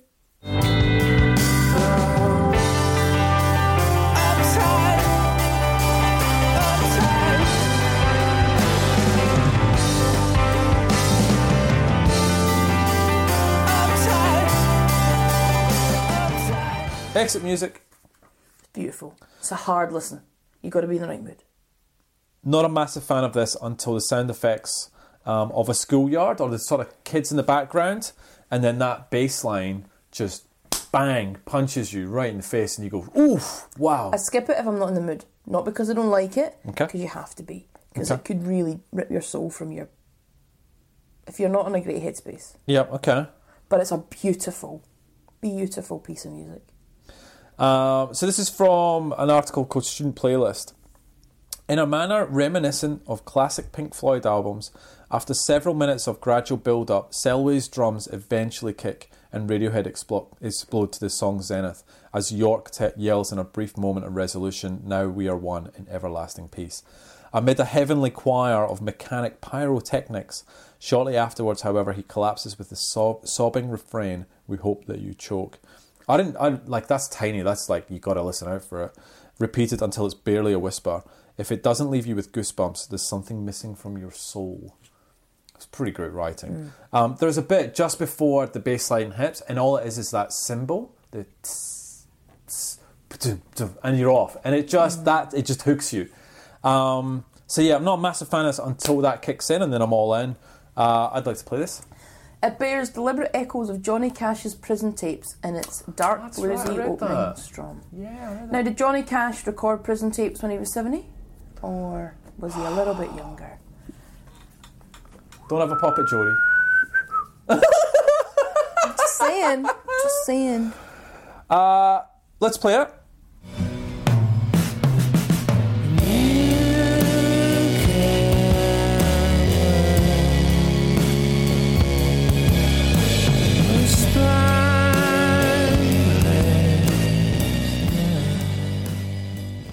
Let down. Beautiful. Oh no! Didn't I write that movie? No, no, no, no, no, Did no! I not? Not on your list. Not Are on you your list, sure now? pal. I might check my Sorry, meter. pal. It's not coming in. Um, I love the song. it's I like the song. It's it's when the chorus kicks in. I actually like it more. Um, Tom York, that came from being in the bubble and looking at things as they pass me by. If you spend all your time travelling on airplanes or buses or whatever, you're bound to get this sense like and let down. It's like hanging onto something and having the floors collapse underneath you. So this was supposed to be the second single. Really? No, it's not a single. It got replaced by Karma Police when the video, the music video created for Let Down, was est- was sup- was estimated to be unsatisfactory. Um, yeah, pretty crazy, huh? Um, I've got a no for this. I just think it's a a, a good song, but we're going to move into Karma Police. Yeah, right. Cool. Yeah. Talk to me about Karma Police. Who doesn't love that? Asking a tough question. Well, who doesn't? Who doesn't? Come on, please.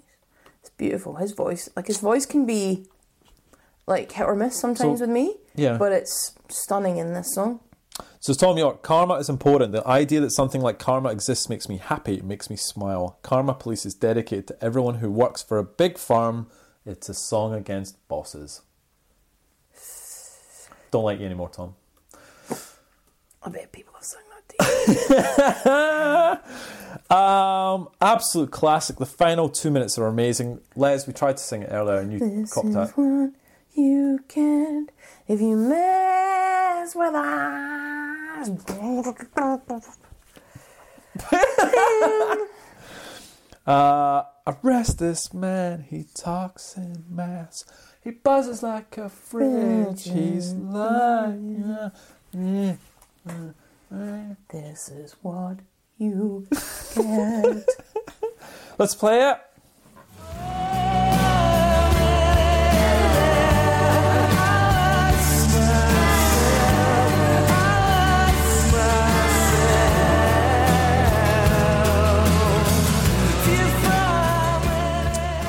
Bitter, happier. Talk to me about this. God, I really hate it. I, I really hated this when it came out So- of the album. It's recited by, well, it's Fred Cooper, the synthesized voice from the Apple Macintosh's simple text application, Yes. whose roboticized tones also gave, gave Professor Hawking the power of speech. Oh, th- okay. Makes sense. But it's yeah. pants. Not Professor Hawking, he's a ledge, but that's pants. Okay. And I get it, they're trying to be experimental, but it's annoying. Okay. Do you know what it I'm is? a- And I'm a- and I'm a- and then I'm a- I'm a skip.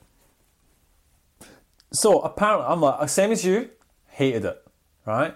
Let me tell you what it's supposed to be. Fitter Happier is a list of bullet points that diagnosed science, society for what it was and where it was headed at the time of this song's release and arguably the world which we live in now.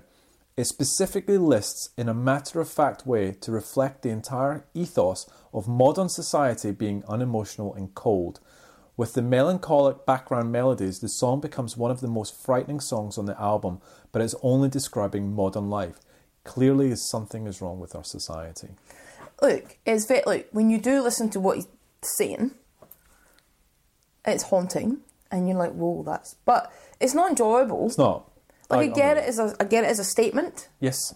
It's a little break. It's a little breather. and I get it as a statement, but I'm not going to be like, oh, I'm going to crack on fitter happier. So you know how there's there's, there's something in the background. There's sort of lyrics, not vo- there's vocals in the in the background. It's from the Three Days of the Condor, which Tom York recorded off his TV and slipped it into the background.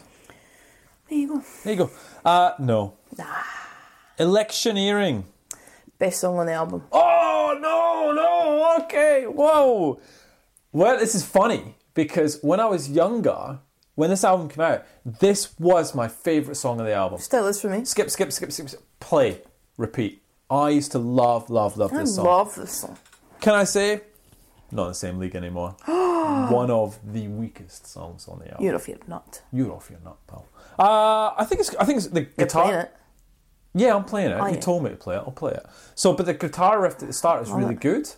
But then Love it. One of the best songs ever.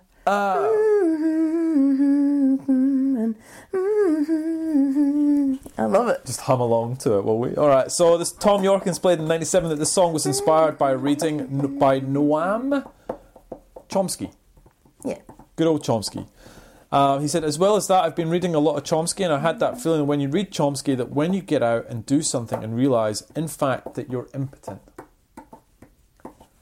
That's you just going to play the tap, Love tap it. the whole song. Um, And it's a song I forgot about. Maybe, do you know what it is? And I'll tell you this little exercise. So, you know all the songs in the album, you know, Paranoid Andrew, blah, blah, blah, blah, Yeah, blah, blah. Um, forget about this one.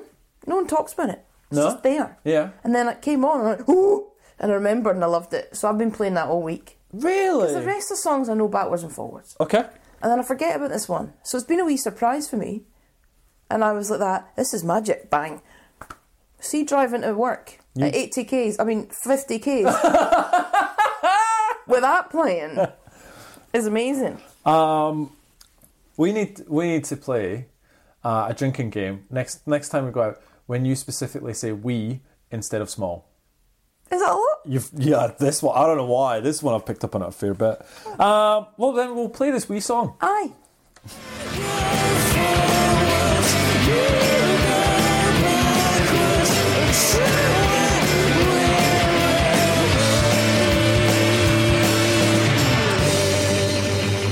Climbing up the walls.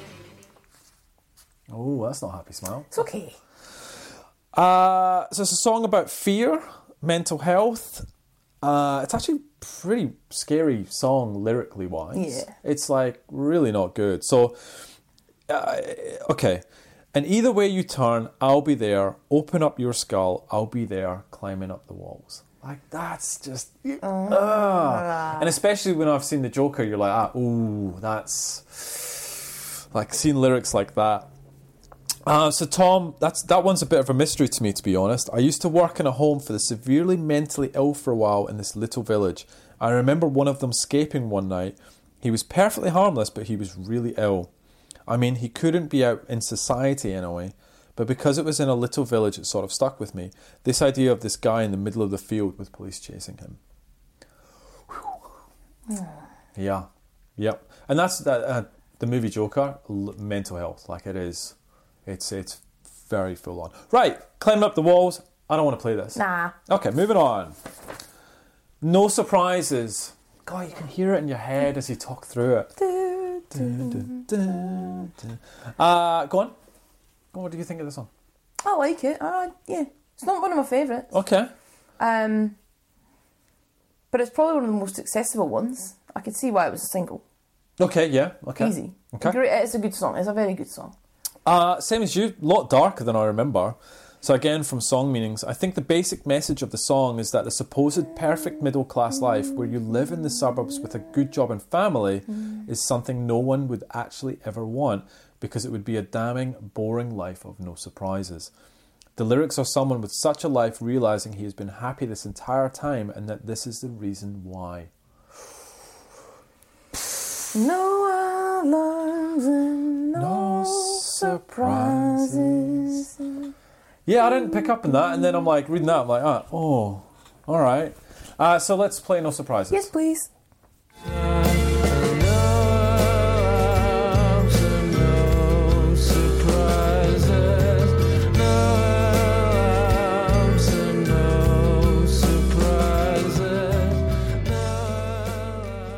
Lucky. Aye. it's a great song. It is a really, really good song. Um, particularly when the chorus and the guitar hang, uh, hits, then it's just it's just sublime. It's haunting. It's sad. so it's about so the start of this, this- this album.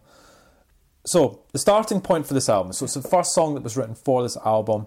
Depicts a man who survives an aeroplane aeroplane crash. aer- God, talk aeroplane crash in a lake and becomes a superhero. The song is also linked to Airbag as well. Guitar work just brilliant. Um, anything else you want to chuck in before we play? No. Let's play. Lucky.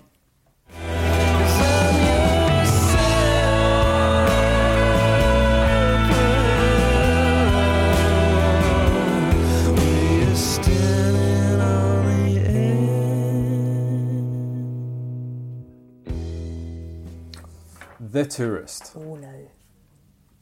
I like it a lot. Okay. What do you think about it as That's my what. your final hurrah? Uh, I've literally put great end to the album. It's absolutely gorgeous. Is it a hurrah? I'm not really sure. I don't think you can really class. Although when I did my hurrah list, um, a listener suggested this and went, "Wait, this should be on it." And you kind of go to and f- backwards and forwards on it. Uh, so from Cube magazine, this was written by Johnny Greenwood in response to seeing a group of tourists dash through a town in France. It was intended to be a song about the speed you live your life with. York later added lyrics that he'd written on a holiday in Prague. it's going to take us out the podcast. What did you think about the song? And what do you think about the end of the album? I um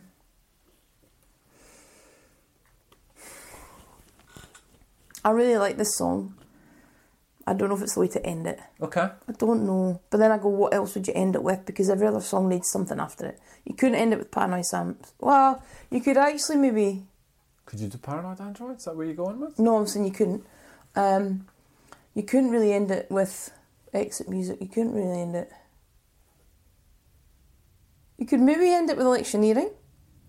Hmm, it's a bit of an odd choice. This doesn't fit the hurrah category. You realise that? I actually think you could end it with no surprises. Okay. All right. I'd be Okay. quite comfortable if that was Okay. the end. All right. Anything else before we get into reviews? Um, so, yes, there is. I just wanted to give you my thoughts. just so you know. I don't want them. Um, well, you're going to get them. so when we went through this exercise, um, I knew that people were like, "Well, they're not Britpop and all- eh," and all that stuff," and then I remember how much I remember this album and how much I really liked it. Through this exercise, there have been albums where I haven't liked as much Ooh. and haven't or like remembered them and it was quite fun or and just various things and i genuinely was worried because i don't listen to this is not an album you listen to a lot Yes. well i certainly don't Yep. um and i was i've been worried in the last couple of weeks because i thought mm, and i've been actually too scared to listen to it but that's the truth because i, I know it's coming and i know i've rated it highly because I probably didn't even really listen to it in terms of the whole process because I know what my thoughts are around it and I, went, I Yeah. love it. Okay. I've been really worried and I was like, well, you just got to bite the bullet, you just got to put it on. Put Okay. it on. Yep. Um, And I love it. that's so good. Like, I love it. Like, I know there are parts of it that are dark and they're heavy and fitter, happier, and, you know, but there are some, and I know it's not everybody's cup of tea. Um, and I know it's very different from the normal Britpop albums, but it is an iconic album. Mm-hmm. It's not overrated because it's experimental, it's different, it's challenging, it's musically daring, Mm-hmm. um, and it's moving. It's a bit frightening, Mm-hmm. makes you think, sometimes makes you feel uncomfortable, Yep. and I love it. So, we'll we'll do reviews after, but this is a perfect segue to find out what you actually gave it. I reckon high. because I want you to tell me if you stick to it. Right? So you've just talked you talked really passionately about the album. So, what do you think you gave it? An eight. You did. And so I, I went eight. How do you feel about it now? You sticking? Yeah, Doubling down on an eight. Okay. maybe eight and a half. It's too late. We're done. Maybe I would, if you no, but I mean, if you really pushed me, that is as far as I'd go. Okay, but you I'm wouldn't- comfortable with it because it's not a ten out of ten album because it's got tracks that I'm not massively fond of. Like I said, it's got Fitter Happier. There's a couple of things there that I'm not. Ma- I'm, Airbags okay. Like There are some tracks where I'm not. The album as a whole is different to everything else, and it's challenging, and I love it for that. And I gave it an, I give it an eight because it's a great album, Mm-hmm. and I don't hand out eights willy nilly. and I stick to it because it's 20 years later, and I still give it an eight.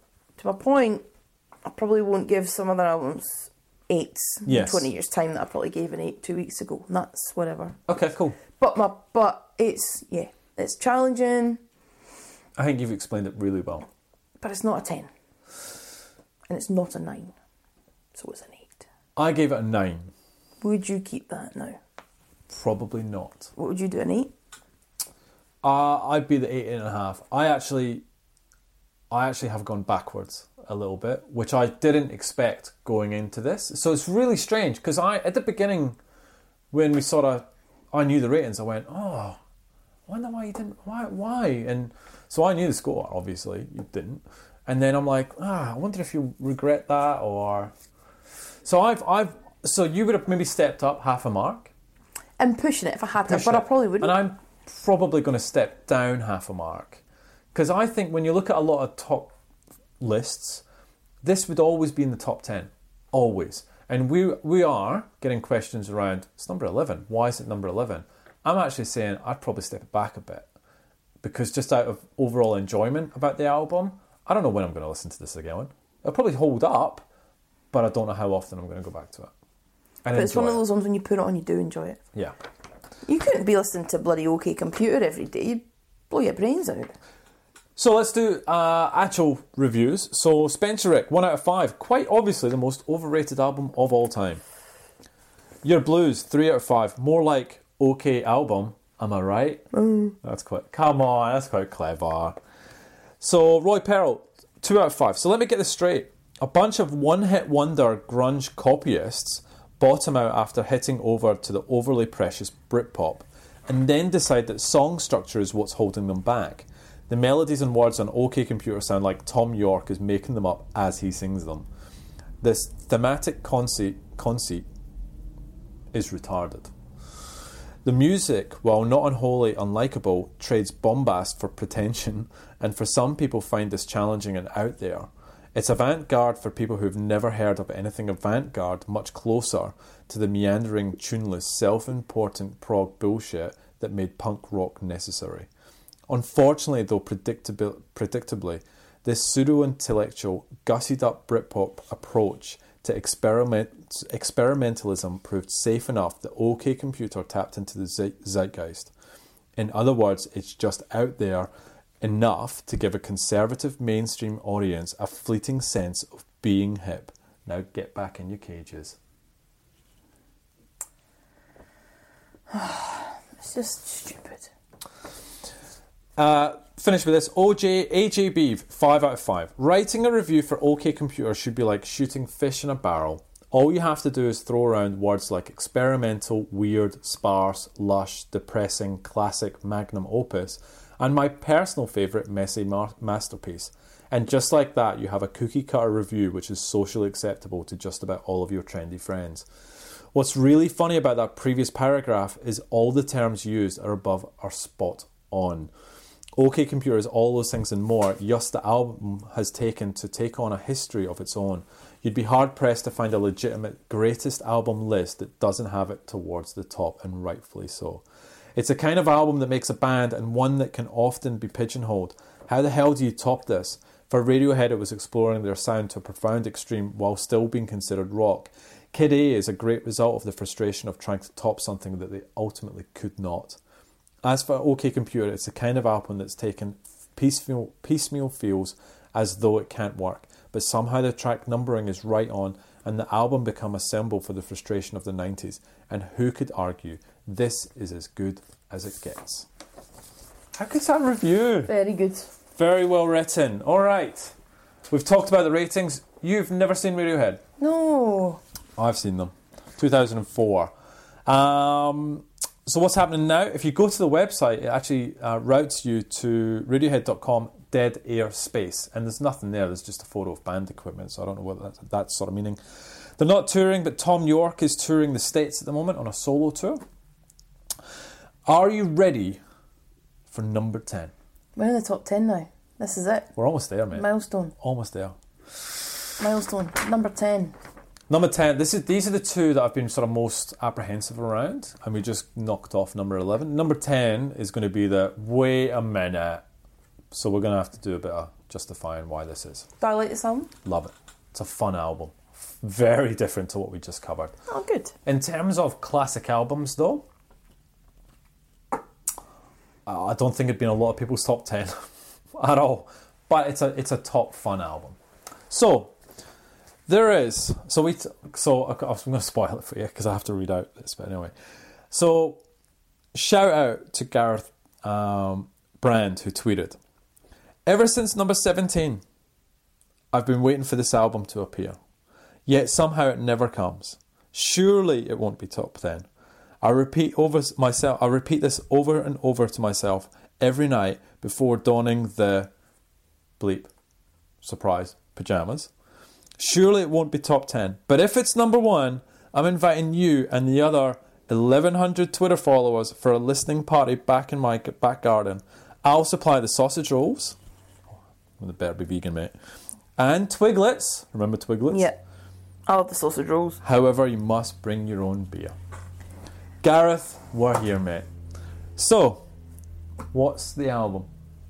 What did we cover off that we said was coming up? Oh my god. You ready? Yeah. He's got apparently he's got pajamas, which is incredible. We are covering Blue Tones again. No way! Return to the last chance saloon! I love this album. We're going to get slated for this because this is probably not musically We're gonna get hammered. But that's astounding. fine. But that's I fine. absolutely love this, This song. album is fantastic. It's so much fun. Boom, ba-dum, ba- boom, boom, Bum, boom, bum, ba- ba-dum, bow. ba-dum. Down, down, down, down. So Gareth, it's not number one. Should So- have been a someone- hint because it's our bloody theme tune. Thank you, which we'll talk about next week. So we're, we're, we've lost the barbecue because we didn't make it number one, which kind of sucks. But Yeah. nice thought, though. Nice thought. Lovely thought. So we're going to cover that. Uh, I could put sausage rolls on for you if you want when we do this. vegetarian. Linda McCartney. oh, they- yes. I think they're really nice, actually. Are they? Yeah, yeah, lovely. Yeah, no thanks. Blue Tones, and we are into the top 10. Wow. So we are Getting 10, nervous now. 10 episodes from I am finishing. nervous because if number one's not, if it's if the top five isn't to my liking, I'm gonna lose. It's too late, mate. Done. Done. Excel don't lie. Uh, and we've got to figure out what we're doing for season two. That's because we're getting close now. Yeah. All right. So next week, Blue Tones return to Last Chance Saloon. As usual, Britpop Banter on Facebook and Twitter, or email us. Give us your season two ideas. Keep them coming, please. And any reviews, whack them up. We haven't had any for a while. Anything else? Um, no, that's all for me. Lovely. All right. See you next week. Bye, everyone.